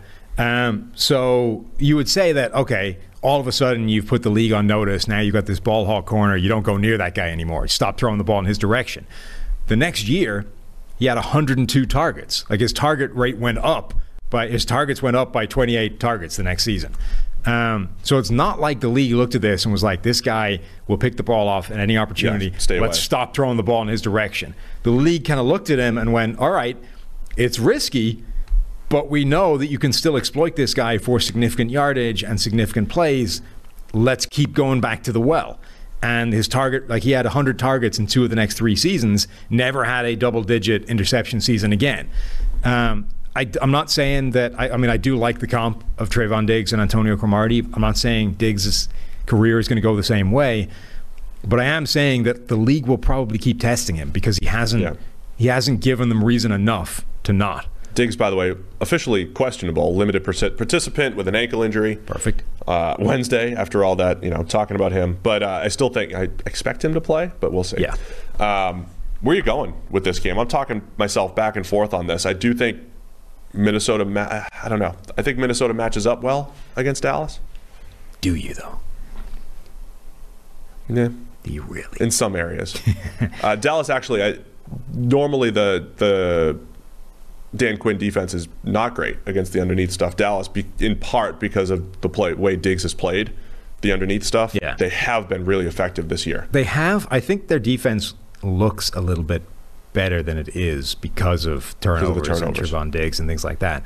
Um, I'm back and forth, man. It's uh, Dallas by two and a half, Minnesota getting two and a half at home here. Prime time. stupidly small sample size, but if the Vikings have actually found a decent left tackle in Christian Darrisaw, that's so important for that Yeah. team. Like we talk all the time about how vulnerable Kirk Cousins is to the deficiencies of his pass protection and what happens when you just move him off his spot. If they have upgraded from like Rashod Hill, who was a bad right or bad left tackle, to Christian Darrisaw, who looks pretty good right out of the gate, if that materializes over any extended period of time, I mean that that is genuinely that moves the needle on this offense in a way not that many moves they could have made would have done. So where are you going with this one? Uh, Dallas. Is this the 90th straight week you've picked against the Vikings? I just I'm not buying into it yet. Are they that good? I, I typed in Minnesota and then later typed in Dallas. So always go with your second instinct on this. Greenline is in agreement with me. They have Good. And me too, then. Go Dallas. they Greenline has the difference as significantly larger than the line is.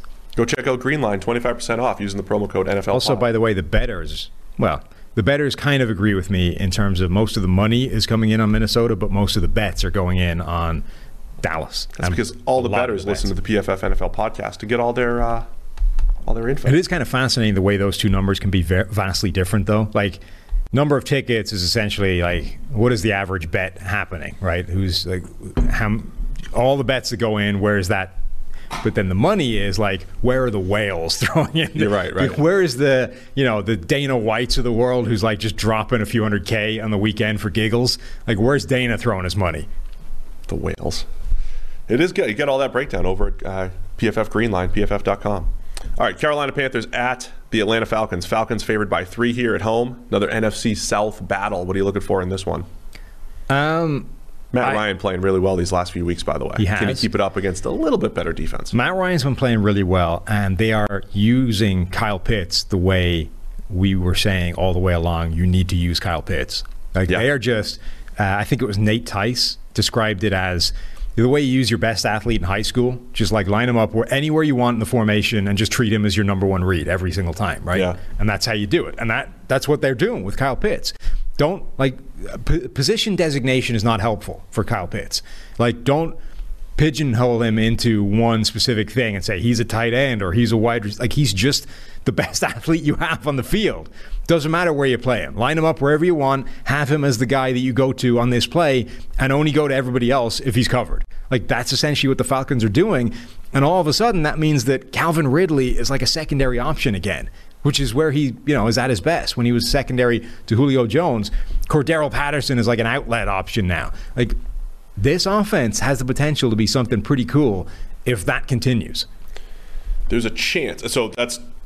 And we might see some Jeremy Chinn versus Kyle Pitts. That could be a nice battle for years to come. Jeremy Chinn, kind of do it all.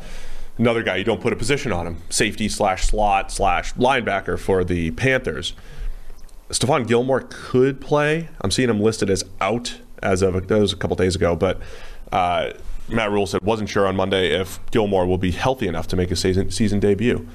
Uh, that would be interesting for the Panthers. Uh, you know, to your point, they feel like they can contend. They're probably in the you know middle of a rebuild, right? Uh, so we'll see if we can if we see Stephon Gilmore. Gilmore's the type of guy I would put on Kyle Pitts if you were playing matchups. Not sure the Panthers would, but Positionless player on offense versus positionless player on defense, like a proper. yeah, That'd be amazing, actually. If you just had two players that almost operated independently of the offense and defense, just go. Like neither of like you are relevant. one in basketball. You Yeah. play a box zone, and then it's just one on one with the one, with the other guy. Neither of you guys are relevant to the overall scheme of this this system. Just just cover each other. It would be fun. I mean, I, that's the way Jeremy Chinn, I mean, that's the skill set Jeremy Chinn has, and you see more of those guys entering the NFL. I always joke about it, a nice tight end eraser. You know, hmm. oh, give me one guy who could just cover a tight end. The same way you said, what's a good game for a cornerback? Like, well, what's a good game if you're facing a Travis Kelce or a Kyle Pitts or a Darren Waller? You hold him to three, you hold him to two, hold him to six and a touchdown, and that's actually good. Like, it's it's tough, man, stopping those guys. But I, I'm going to continue to say, I just I don't, know if I'm overrating the Falcons beating not great teams, or if I'm just in uh, liking the way they're trending. Ryan playing a little bit better. His pocket presence has been better. He's number two in that stat. Uh, sack rate under pressure, and the Kyle Pitts emergence. The defense is slightly better than it was when it was really bad. I I don't have a ton of faith in them still, but I just hmm. like the way the Falcons are trending as an organization. Well, the big question for the for yeah, the big question is this: is this a get right spot for Sam Darnold, who has been disastrous and It was benched? Should be. It should be. You are facing the Atlanta Falcons, who have who are giving up a passer rating of 116.5 to opposing quarterbacks. The only team worse than that is the Detroit Lions. So they can't stop anybody in terms of coverage. They have not been particularly good in terms of uh, getting pressure, and that's putting it kindly. They have a dead last rank in terms of pressure rate this year. They are the only team in the NFL that are pressuring opposing quarterbacks less than 25% of the time. So you're not going to get pressure, which helps because your offensive line stinks. You are facing a team that gives up a ton in coverage and have one of their better corners questionable. Um, if Sam Darnold can't look good again this week, yeah, I mean, forget it. Just bail on it. So what are you thinking here? Three points, Falcons at home. Yeah, that is. I don't know if Darnold gets right. I mean, I think he'll get better. I, I just I like. right. I'm liking the Falcons in this. I'm I'm probably going to ride this Falcons train until they until they hurt me again. Again, right? I mm. mean, for years they were like they were our our kids. Well, that's what they do. They they hurt. they were our pick for a while. Yeah, I I'm kind of with you. I think that the Falcons, I think that their offense will have success against Carolina's defense. Um, I do think that Carolina's offense will get will bounce back a bit as well. I don't have faith in Atlanta's defense at all. Ugh, I hate this game. Talk it out. Talk through it. I don't. Talk through your answer here. I do think that Darnold has something of a get right game. Carolina. Take Carolina. Yeah, Yeah. but oh no. Take All right. Carolina. I'll take Atlanta. okay. Atlanta, Separation Sunday. Atlanta to win, Carolina to cover, Perfect. This is science here. and This hammer the over. hammer the hammer the over. Nobody's stopping anybody. All right, Miami Dolphins at the Buffalo Bills, another division matchup that we saw earlier in the season. Buffalo won 35 nothing. That one was in week two. Uh, Buffalo's favored by 13 and a half here. Uh, Tua has played better football these last couple weeks again against the Falcons. You know, not, uh, Jaguars, not great defenses. They're running a, a lot of uh, favorable uh, favorable scheme that's helping him out a little bit. He's also doing a really nice job of protecting the offensive line, or at least not taking sacks, negative plays behind a rough pass blocking unit. But once again, uh, Tua only had a handful of snaps against the Bills the first week. This is his most challenging defense that he's gone up against. Bills are number one in the league, EPA per play against the pass. The, the Bills are number one in the NFL in defense in a number of different In a lot of things, and yeah. it's it's tough to know how much of it is for real and how much of it is a product of bad offenses that they faced. Now, it looked very much the same against Kansas City, but then like the Chiefs have been shooting themselves in the foot all season long as well. They couldn't stop Tennessee very well, so that's it's it's just very difficult to make out exactly what Buffalo is on defense yet. We know that typically their defense does outperform the kind of sum of their parts. They, which speaks to good coaching, to good scheme, all those kinds of things. So I think they probably will cause Miami a lot of problems. Miami being very weak up front helps the fact that Buffalo's defensive line is not great yet, and as much as they're they've got some talented players, they haven't really all come together as a, a dominant force up front yet.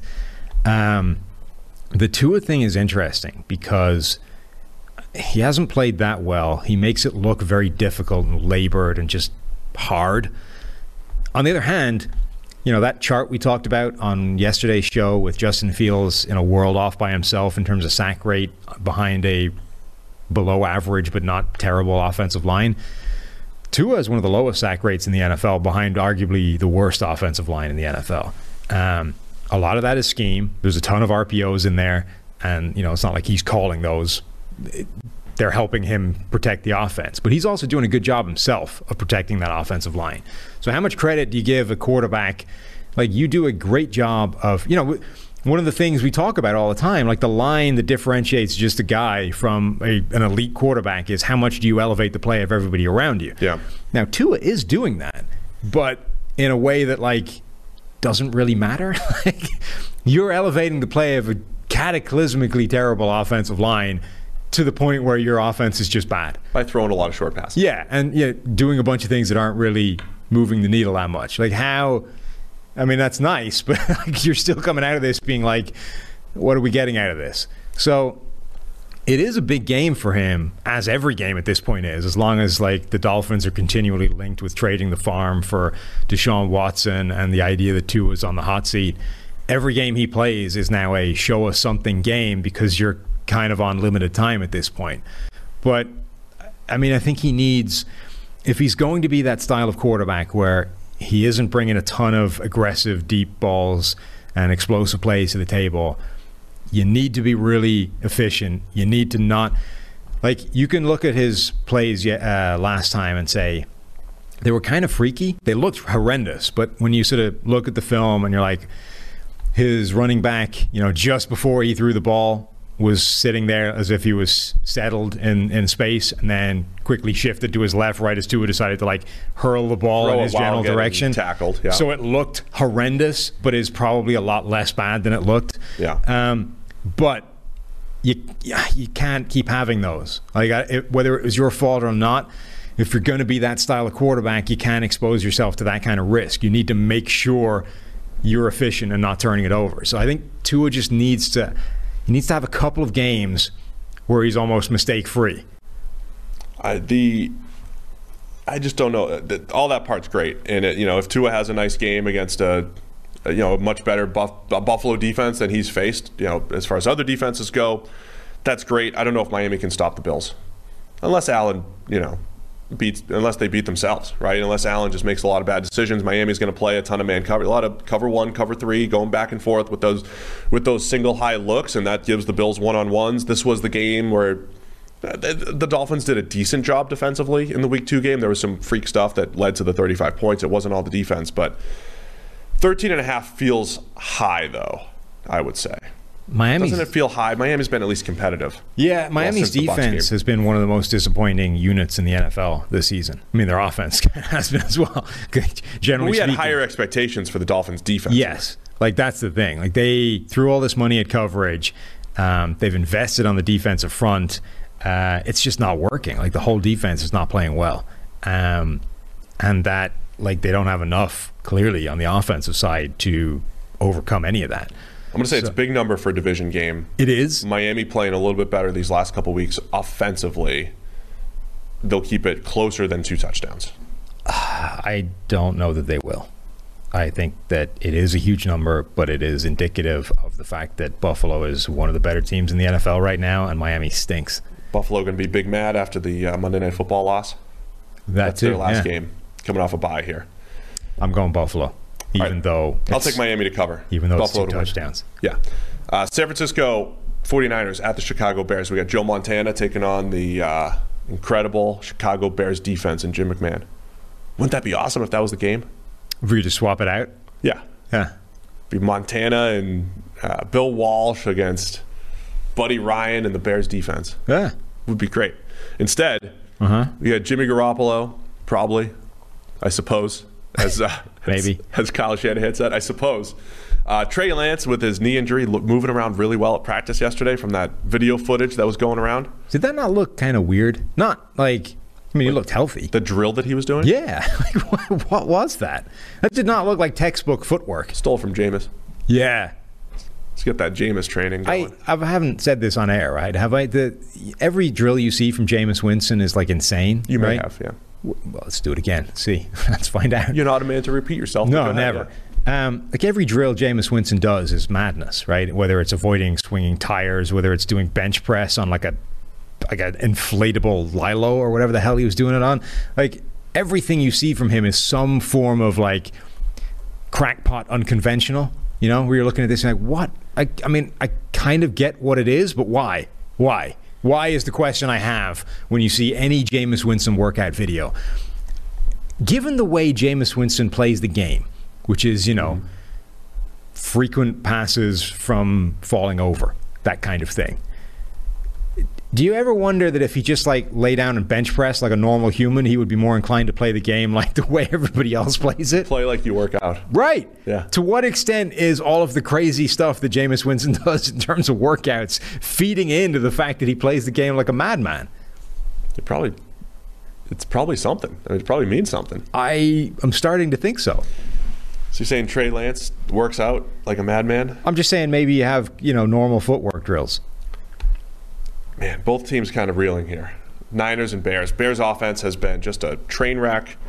Uh, the Fields debate, we had a good one again yesterday. I mean, there's just there's a lot to unpack in this whole situation. It's about QB development. It's about where Fields is. It's about masking his weaknesses, accentuating his strengths. I think there's discussion to be had on all those sides. This should be a better game for their offense, though. I think so. Like yeah. San Francisco's defense is not as good as a couple of the other teams they've played. they're getting hurt again. They're getting banged up again. They do have Nick Bosa, which is a like who is a potential game-changing player. Like as much as Jason Peters has played reasonably well this season, I mean, we saw what happened when Myles Garrett went up against him. Yeah. Now Nick Bosa isn't quite Myles Garrett, but it's not that far. He isn't that far away. You know, Nick Bosa has the kind of ability that can do to Jason Peters what Myles Garrett was doing to Jason Peters. Now, in an idea, like hopefully for the uh, the Bears' sake, the you know the other three guys in the defensive line aren't doing the same thing that the Browns are doing that week. But like that is a potential problem for this Bears offense. But the 49ers don't have the corners, they don't have the pass rush beyond Nick Bosa. It should be an area where this Chicago offense will look better. Yeah, I think they they definitely should. Uh, Bears are just so beat up. I mean, Khalil Mack expected to be out. He's doubtful for the game. Not expected to play. Allen Robinson questionable. Tashaun Gipson questionable. Akiem Hicks questionable. They, the Bears again roster under Matt Nagy. This is probably his worst. And Oh, you're such a Nagy apologist. I'm just saying it is. Is he going to be coaching from like his car, or is he getting Oh yeah, he's on the COVID list. Hidden. That's right. We talked about that yesterday. in an undisclosed location? Undisclosed. He should he should be undisclosed on Sunday. right? is that what Matt Nagy want? is calling plays from somewhere. We don't know where. He's in the building. So I think let me top off the Fields discussion here really quick. At some point you want to have a turn the corner feeling from Justin Fields.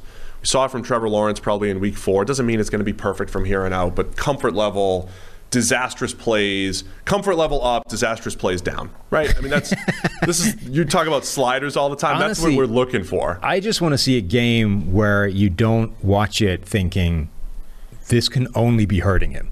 Yeah. Like I, I don't even care if he plays well. I just want to come out of a game and be like that didn't set him back. Because the Browns game set him back. Last week I think probably set him back. He is coming out of games now and you're thinking there's no way he's in a better place now than he was before he just played this game. Like this is only damaging whatever work he needs to do to get from here to like top end quarterback. It got further away from the last 60 plays of action. I just want to come out of a game where that didn't happen. Where at the very minimum, we stayed where we were. We didn't take a step backwards with Justin Fields. As far as the 49ers go, coming off a tough loss on Sunday Night Football, I mean, they, their whole their whole season, you know, trying to be they're supposed to be competitive in the NFC West, coming off a year with all the injuries that they had and getting more of them. I mean, they're very banged up, uh, you know, on both sides of the ball. What are you expecting from the Niners here? I think is Garoppolo just on his last leg because they're two and four. He hasn't played well at all. Yeah. Not sure they're getting it back to that 2019 level where he played good, solid football. I, I think we're just, I mean, time for Trey Lance, right? When he's healthy. Yeah, I mean, it, it probably should be. I think they, I think they're still of the opinion that Jimmy Garoppolo gives them a sort of higher baseline. Although there isn't much evidence to suggest that that's actually true right now, but I think that's still kind of what they're thinking. But like his play has been fairly disastrous this year. We have not only that, but it's been getting worse. When he started the game, he started the season with a 71 grade against the Detroit Lions, who suck. Um, since that point, 62, 54, 56, 47 in the rainstorm. It's been bad. He has 10 turnover worthy plays and had his first big time throw in the rain. Like, he's not offering much. That to me, the the big time throw thing, that is the story of the Shanahan McVay system. Is having like Jared Goff's big time throws disappeared. They're like, all right, we can't, we just can't. It, yeah, you want to run the offense, and it's about all the plays, but there's just a lack of those really good throws. Garoppolo has been lacking in that area since he got there in 2017. And I think, you know, Trey Lance will bring both to the table, turnover worthy and big time throws, but that's a big part of the Trey Lance move. Yeah, like so I think we're about a week away from it's Trey Lance's team, especially if the Niners lose this game and fall to two and five. You might as well see what the rookie has. I think at this point they need to be looking at what looking at the output and the numbers and the performance of Jimmy G and asking themselves how much worse could it be if we have to roll with Trey Lance. I think that's a different conversation than it was in Chicago with Andy Dalton and Justin Fields, where the answer is, you know what, actually quite a bit. I don't think you have that fear anymore in San Francisco. Like the the conversation is the opposite one to the one I thought they would be having preseason. Yeah. Which is like at some point in the season, you're like, you know, this is going okay. We're ticking along. Jimmy G's doing fine. The offense is good because that's what we do here. But are we getting enough? Like, could we be getting more if we put in Trey Lance, you know, to beat the best teams in the NFL? What they're actually looking at is this kind of sucks. like, the quarterback is bad right now. Everything's going okay, but the quarterback is not helping. How much worse could it be if we threw in Trey Lance, who doesn't look as ready as we thought he would? On the other hand, does it matter anymore? I mean, Garoppolo was good in 2019 because he just didn't miss a ton of throws. He took what was there. He, you know, move the chains. It's just, it's all, it's all off. This is the worst he's ever season. played, and all that said, nothing is, is helping. all that said, the Niners are favored by three and a half here. It's a it's a couple reeling teams. I think uh, to me, I think you kind of have to lean on these priors that the Niners have a better all around roster. They're supposed to be a playoff contender.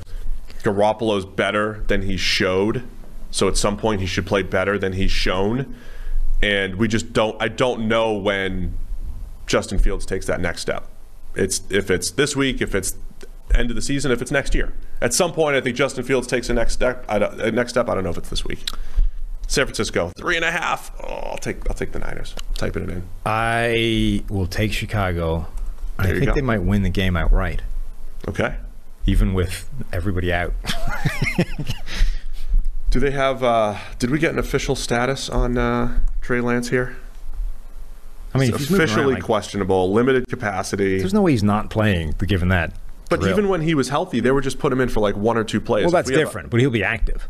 you think he'll be active? Yeah, I'd love to see. I, I'm I don't ready- think he's starting, but I think he'll be active. I think I'm ready to see more Trey Lance, and then I wonder if Jimmy Garoppolo is just ready for a new, for a new world, football team or Broncos or wherever that, wherever that might be in the future, Who or wants if he's Jimmy done. G at this point? What? Who wants Jimmy G at this point? Ah, probably not too many people. He's a backup. Maybe right? the football team. Is he? Is he backup for life now? Garoppolo?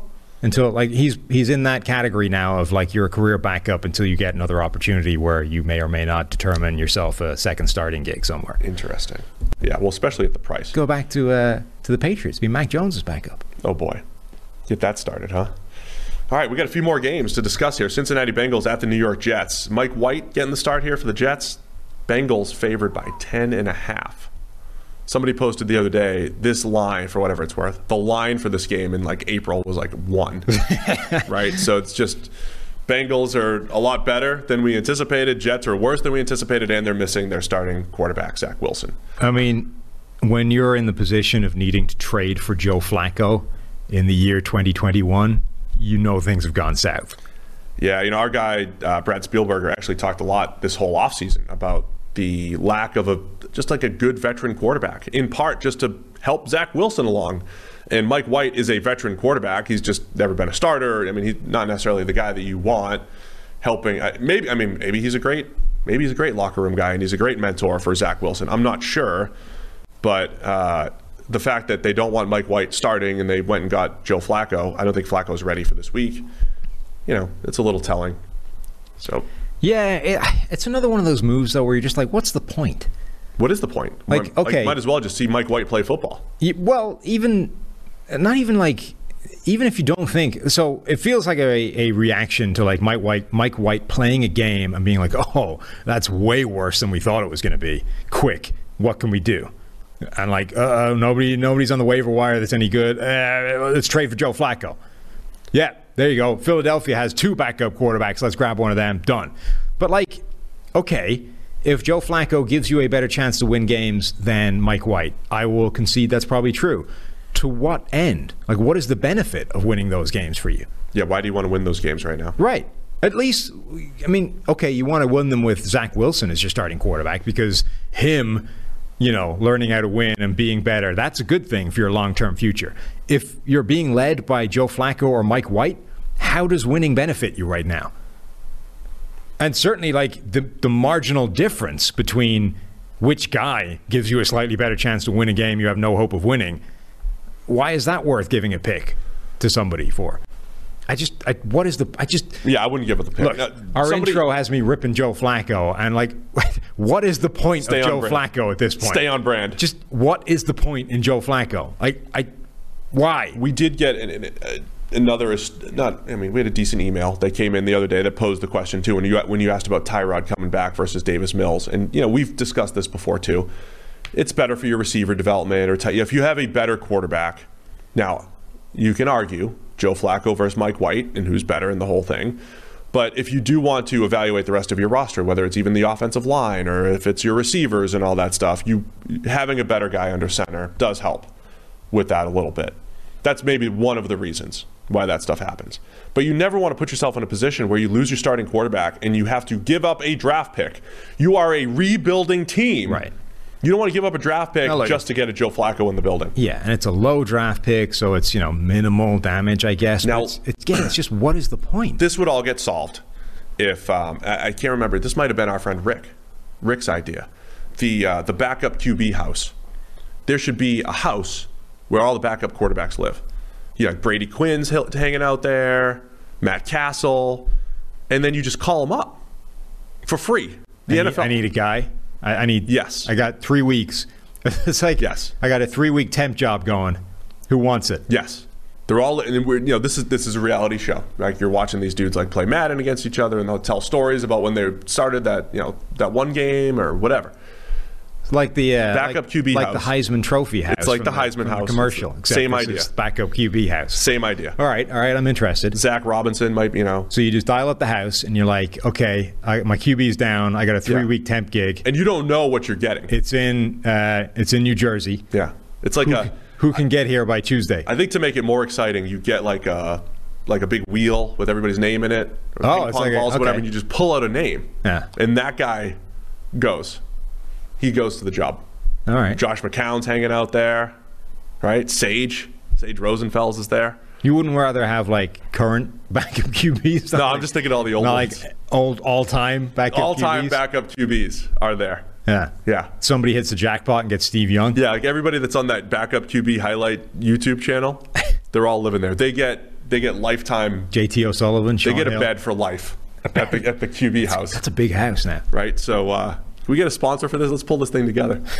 Come on, NFL, make it happen. Who uh, who's who's the com- who's the Heisman commercial ad for? Who's that? Nissan?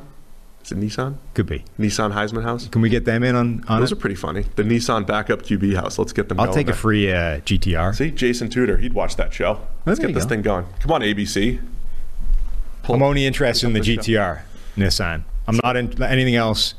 No, Do the Bengals cover the ten and a I'll half? part exchange you a Camaro for it. Do they cover? T- yeah. The Bengals are favored by double digits. What happened? What the heck? Well, they they were good. Yeah, they got are. good. We talked a lot, by the way. Ja'Marr Chase. If you want more Bengals talk, we spent a lot. Of, was it this morning? Ja'Marr Chase on the PFF NFL Daily. How good he is, ranking him among NFL receivers. So that's our Bengals talk for the day. Uh, Jets are in that mode where it's like, hey, time to evaluate your roster for next year and who's going to be a part of the rebuild and all that stuff. You'll hear me say that for the next ten weeks. Um, I think the Bengals cover even on the road here. Yeah, same. They just gave up 50 to the Patriots. You completely forgot about Bruce. I, I, Bruce, yeah, Bruce. Bruce, PFF's own Bruce Gradkowski would be in the house. I've told him this before too. I was like, I want to have a backup QB house, and you're there, right? You're going to be hanging out. Dude, Bruce would love. He's going to be house. walking around in his bathing suit, shirt off, the whole time. I just got back from the beach, bro. You pick my name? Bruce spends his entire time just alternating between the pool and the basketball court out Yes, back. and working out, and he'll, and Yeah. he'll work out, right? And then somebody's like, you know, leaning over the balcony screaming, Bruce, the Jets have a gig. Nah. No, I'm good. Don't want to leave the house. Bruce would be a lifer yeah. in that house. Give him everything he needs. This could this could go on. Let us know which of your favorite backup quarterbacks should be invited Look, to the if you're the QB house. CEO of Nissan, uh, hit us up. Yes, that that too. We've we have some high end, you know, CEO types that listen, right? Want to throw some money at this thing? There's certain words, by the way, that I've decided. have- Nissan? yeah, well, there's certain words that I've decided are worth Americanizing for the benefit of the people around me. Nissan. Nissan isn't one of them. I'm not doing that. I Like, can't. that's what no. they call You're it. saying it wrong. I can't. No. I'm That's not. what the company calls it. look, only to you people. Like they, you know, it's like, look, the, the American people, we need to kind of, you know, it's like Nissan. I'm not saying like Hyundai or whatever you call it. Hyundai. No, I'm not doing that either. What's that? Hyundai. What? Yes. These are the way. So, Say aluminum. Well, no, because that's spelled differently. Like, not only have you like butchered the pronunciation, you've actually changed the way the word is spelled. Say garage. Garage. The uh, so aluminum is actually spelled aluminium. Oh. It's it's a different word. You have actually changed the composition of the letters to make it a different sound. Most of them you just like decide to pronounce it differently. But that, anyway, I'm not saying Nissan, backup QB house. Philadelphia Eagles at the Detroit Lions. What is happening this week? Eagles at Lions. Eagles favored by three and a half. All of a sudden, the prospect at benching Jalen Hurts appears to have come up out of nowhere. And in the world of like, what is the point? What? Why? What? What? How do you He's, benefit? he's been not great first three quarters. He's done a lot of this, like, hey, fourth quarter, and you know, come you know, blowout situations, making you know having his best play. His be- the offense has been off. Explain they, to me the benefit of benching Jalen Hurts. They do have Gardner Minshew, and I don't think if Don't you do it. If you do ten games of Hurts and seven games of Gardner Minshew, what? You are telling me that there is a benefit to sitting down to sitting down Jalen Hurts to see what you have in Gardner Minshew. Yeah, because they Stop might be it. similar. I don't. Uh, is there anything that says they're not similar historically? I. How can that be a? This, we know what Gardner Minshew is at this point. Do we? Yes. We've we've seen him in a poor situation in Jacksonville. Yes. Elevate his squad. Disappointed a little bit last year, but more data points. Give me more Gardner data points, man. No. Stop.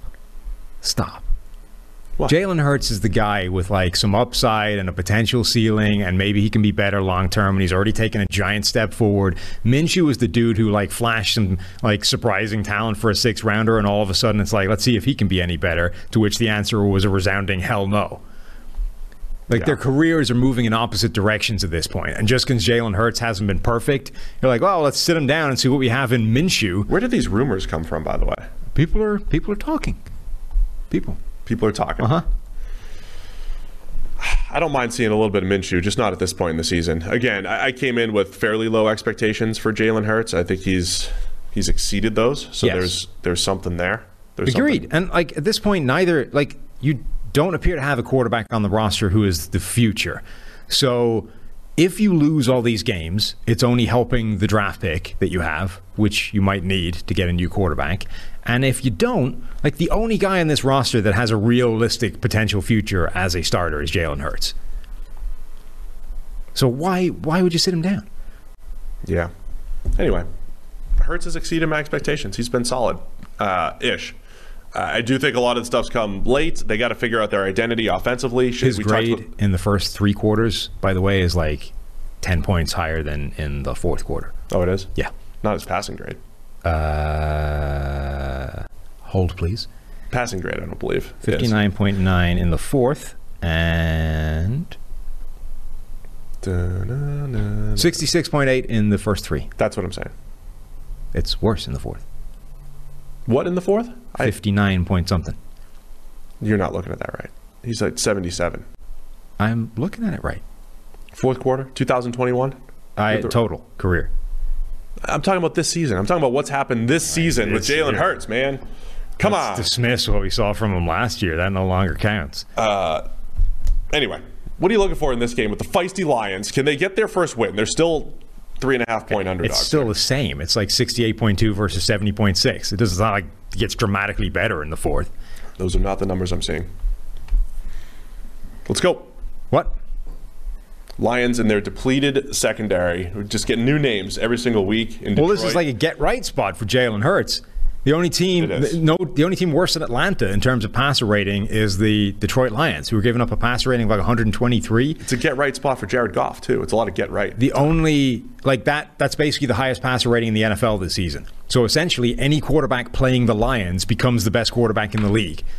So Jalen Hurts is about to have a huge day. Like remember Week One, where it's like, was this was this the Eagles or was this Atlanta's defense being that bad? It's Atlanta. It was Atlanta, and Detroit's defense is that bad. Yeah, So Jalen Hurts is going to look like Week One Jalen Hurts, and we're going to come out of this week having been talking about benching him going into it, being like, is Jalen Hurts the future? Maybe he's actually good. So I'm going to take the Eagles to win and cover the three and a half because Detroit's coming off their Super Bowl Yes. week. The, yeah, the they, Rams. they will win. They will cover, and they may even put up like a double-digit win differential. LA Rams at the Houston Texans. Rams favored by 14 this week after being favored by 15 and a half, whatever it was last week against the Lions. Seeing a lot of these lopsided scores. Second straight or lines. Second straight week we've had three double-digit spreads as teams start to, you know, we one teams go this way, teams go that way. Huh. You know what I mean? It was an interesting hand gesture. like in. August, everybody's excited, right? Everybody's positive, and it's training camp, and nobody's got a record, and all that stuff. And then you start actually playing football, and you're like, wow, some teams are really good, and some teams are really bad, and that's what you have here. Uh, Texans, can they stop the Rams and their cover two scheme and the whole with their cover two scheme and the whole deal? we might have Tyrod Taylor back for this game. Now that would bring it a little bit closer. And interestingly, the line doesn't appear to have moved for that. Like the news right now is that Taylor's expected to start, barring any setbacks to the hamstring, um, which is like 24 hours ago. The news was could get him back. Now it appears to be should get him back. I mean, there there aren't many apparently bigger quarterback moves than Davis Mills to Tyrod Taylor. Like Yeah. Tyrod had that offense looking pretty good until he got hurt against legit competition in the Browns. Um, Davis Mills doesn't. So, I mean, the Rams should still be big favorites, but I would say that becomes a lot closer than 14 points if Tyrod is the quarterback. The I was talking to our friend uh, Zac Robinson the other day. He's the uh, assistant QB coach over with the Rams. He said, uh, "Have you seen our numbers on third and long?" And I said, "No." yeah, they're nuts. Like thir- Stafford's like 13 for 15 for Yeah. 360 yards or whatever. So I was like, ah, he's like, just go watch. We're doing some cool stuff. I'm like, Zach, you're running like the same play over and over again. They're hitting the the over route Yeah, to yeah. Cooper Kupp, the dig route behind to Robert Woods. It has worked. I mean, Cooper Kupp has just been open all season, leading the league in receiving yards. In this game where Houston continues to play a ton of soft cover two. I mean, it's going to be Stafford behind a good offensive line, probably picking them apart, hitting open receivers in zone. So Yeah. this week I think the Rams cover because they I mean, held off the Lions. Super Bowl, uh, you know, attempt last week, and I think just the Rams are just too good. Oh, and I do think that their offense will definitely cook. Like I don't, Houston's defense is not stopping the Rams' offense um, at all, but I do think that Houston's offense might have some success against this Rams defense, even with you know the players that they can deploy in terms Yeah. of some of the best players in the NFL. I, I mean, look, you're talking about the number, like in terms of PFF uh, ELO rankings, number six versus number 31. uh, offense number 10 versus number 30, defense number 1 versus number 30. It's ugly in terms of discrepancy. There's definitely a reason the line is this big. I'm just I'm surprised it hasn't moved at all given the threat that Tyrod Taylor could be back at quarterback. Maybe that's the threat. They think Tyrod's the same as Davis Mills, huh?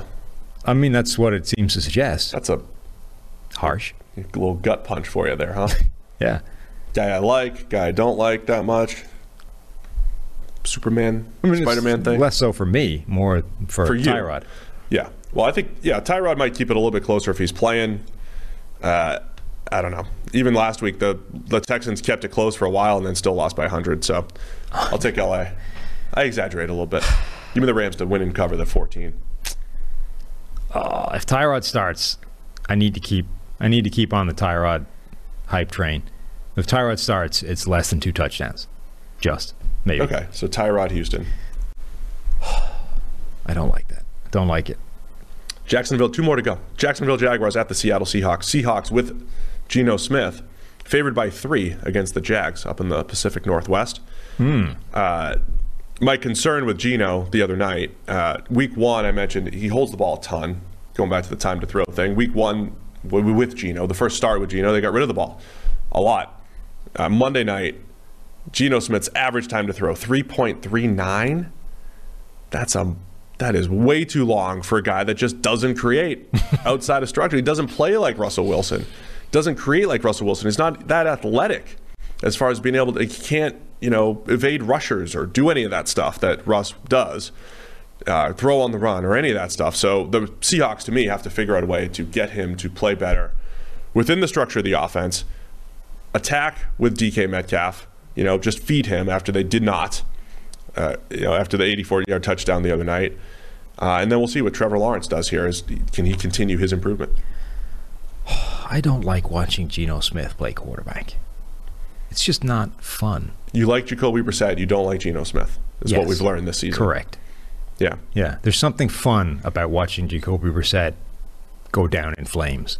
You know, a, a glorious death at the hands of the defense he's facing. There's a lot of exciting things that happen when Jacoby Brissett plays football. There isn't that much fun involved in Geno doing it. Except that comeback attempt against the Rams, that was really good. Yeah, like That one drive was nice. briefly, and then it's like, yeah, okay. And Remember when Christian. Hackenberg's first drive happened in the preseason? Speaking of one drive heroes, remember his first drive? No, He went four for four for like 60 yards and a touchdown. First ever preseason drive.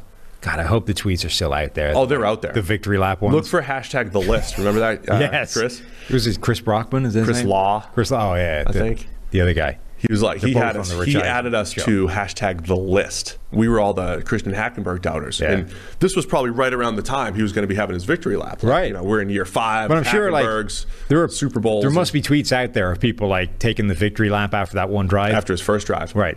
It was the best drive I've ever seen from Christian Hackenberg. Four plays. from Christian Hackenberg. Yes, it was incredible. And we just get, you know, your bingo card, we just filled it out again with uh, Christian Hackenberg. I didn't do it, you did. But that's kind of what it reminds me of right now. We've seen one good drive from Geno this season.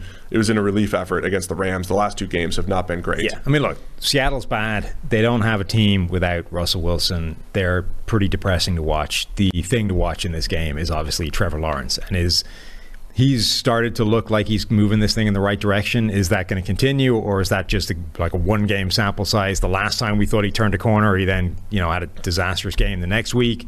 So he's got two from three now. Can he like start to string together a few of these games where it looks like okay?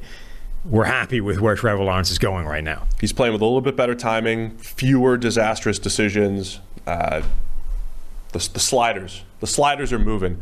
I'm taking the Jags, man. I've done this too many times this year. Going to continue to get burned. Jags as underdogs to cover this thing. Maybe even pull off the upset. Yeah, I don't really understand why Seattle is favored. Even this teams, much. Seattle at home, cross country trip. The 12s.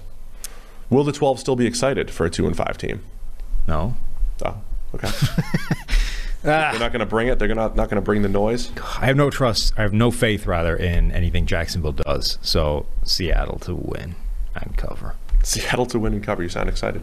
All right, let's wrap it up. Washington football team at the Denver Broncos. Taylor everybody. Heinicke versus Teddy Bridgewater, head to head here. Uh, another one. Teams football team has been disappointing. Denver started out hot. and not so much recently. This is fascinating if you look at the uh, the ELO rankings. It's 23 versus 24 overall. It's 20 versus 21 on offense, and it's 16 versus 17 on defense. They're the same team. That's what it just feels like, right? Denver by so Denver's favored, favored by three at home, so even even squads here. Yeah, they are basically the exact same team. Um, like across the board. The only difference is that Denver's defense has at least shown up on occasions, whereas Washington's has been a disaster from start to finish. Um, Bridgewater has been better than Heinicke, although in recent weeks Bridgewater hasn't been playing well. The so the interesting thing here to me is that the only thing that's functioning on Washington's defense is the defensive line is still getting pressure. Yeah. It's not enough, and the back end is so bad that it hasn't mattered, but they are at least still causing some problems. Denver's offensive line has been creaking, and a little bit like Chicago's, when it when it's been beat, it's been beat bad. So, you know, I do a weekly Denver hit, and like the tenor of the show is like, like how bad is this Broncos offensive line, and like what happened to it, and like how is Garett Bolles grading? It's the worst.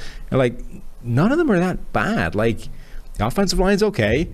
They didn't play that badly last week. Garett Bolles is grading as as well as he ever did outside of last year. Right. Like none of these things are disastrous. None of these things are, you know, Miami, for example. It's okay. It's just that again, when they're losing, it's it's resulting in horrendous things and fumbles and all these kinds of things. So it looks way worse than it is. Um, but Washington have the kind of defensive line that will force that issue and you know put Bridgewater under some pressure where things have not necessarily gone as well as they have otherwise. Yeah, and you keep saying like the football team's defense has to look better. Yeah, at some point, and I think maybe in a sea of you know you're playing Aaron Rodgers, they got Tom Brady in a couple weeks. Like they they've played all these good quarterbacks. Maybe this is the, the week, right? You're playing Teddy and the Broncos, who are reeling a little bit, and then you the football team's defense looks good this week. There are a bunch of numbers that kind of suggest that this defense is abnormally or catching an abnormal run of like freakish, you know, freakish bad.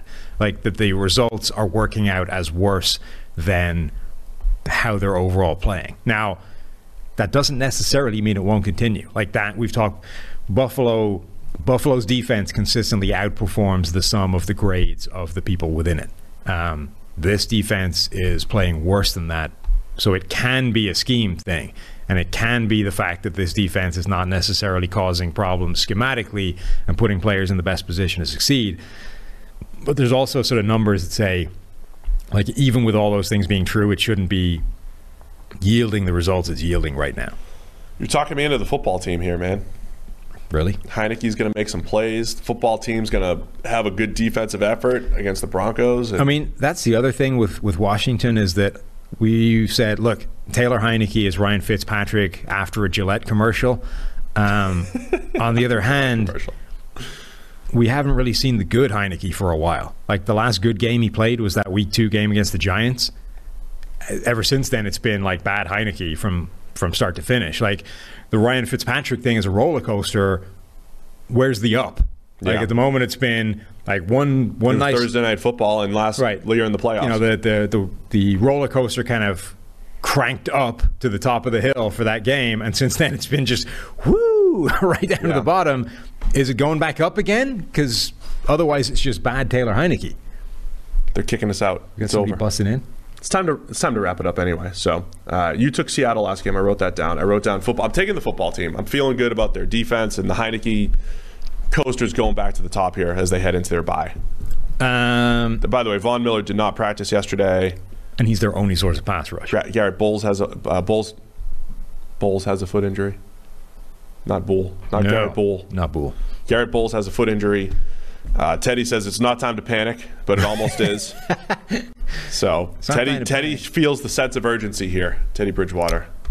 I, God, you, you swung me. I didn't want to do that, but You talked it through. You're like, oh, football team. yeah, but I wasn't. I didn't hadn't bought into team. it by the time I concluded my thoughts. Now then, you were like, oh.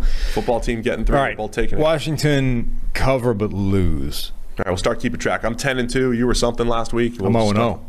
Oh, oh no, oh. I'm 10 and 2. I got a good start here. All right, thanks to everybody for tuning in. Don't forget your promo code is NFL Pod, NFL POD. You get 25% off any of these uh, subscriptions. So all those Greenline numbers. Go Stats, grades, Go to my pin tweet PFF underscore Sam on Twitter and donate money. It's going to Best uh, Friends Animal. The hell, I keep forgetting the name of this thing. Animal Fund. It's Animal, written on the bat. uh, Best Friends Animal Society. There you go. Um, they essentially save uh, uh, discarded pets from being destroyed. Like people sack off the dog or the cat that they got, decide they can't care for it, throw it back in a shelter. Most shelters don't have any like serious process for that, so eventually the pet gets destroyed, puts down because somebody was, you know, too useless to care for it. So these people try and save that from happening, like try and create a world where there are no destroy kill shelters. So a lot, a lot of good money. stuff happening, and at some point you'll get to see me pitch against Sam because of uh, all of your generous donations. So Yes. we appreciate that. And uh, that's it. We'll be back on Monday reviewing all of the Week 8 action. Thanks, everybody. Oh, hit that thumbs up button on your way out, YouTubers. Helps Appreciate us it. go viral, apparently. It does.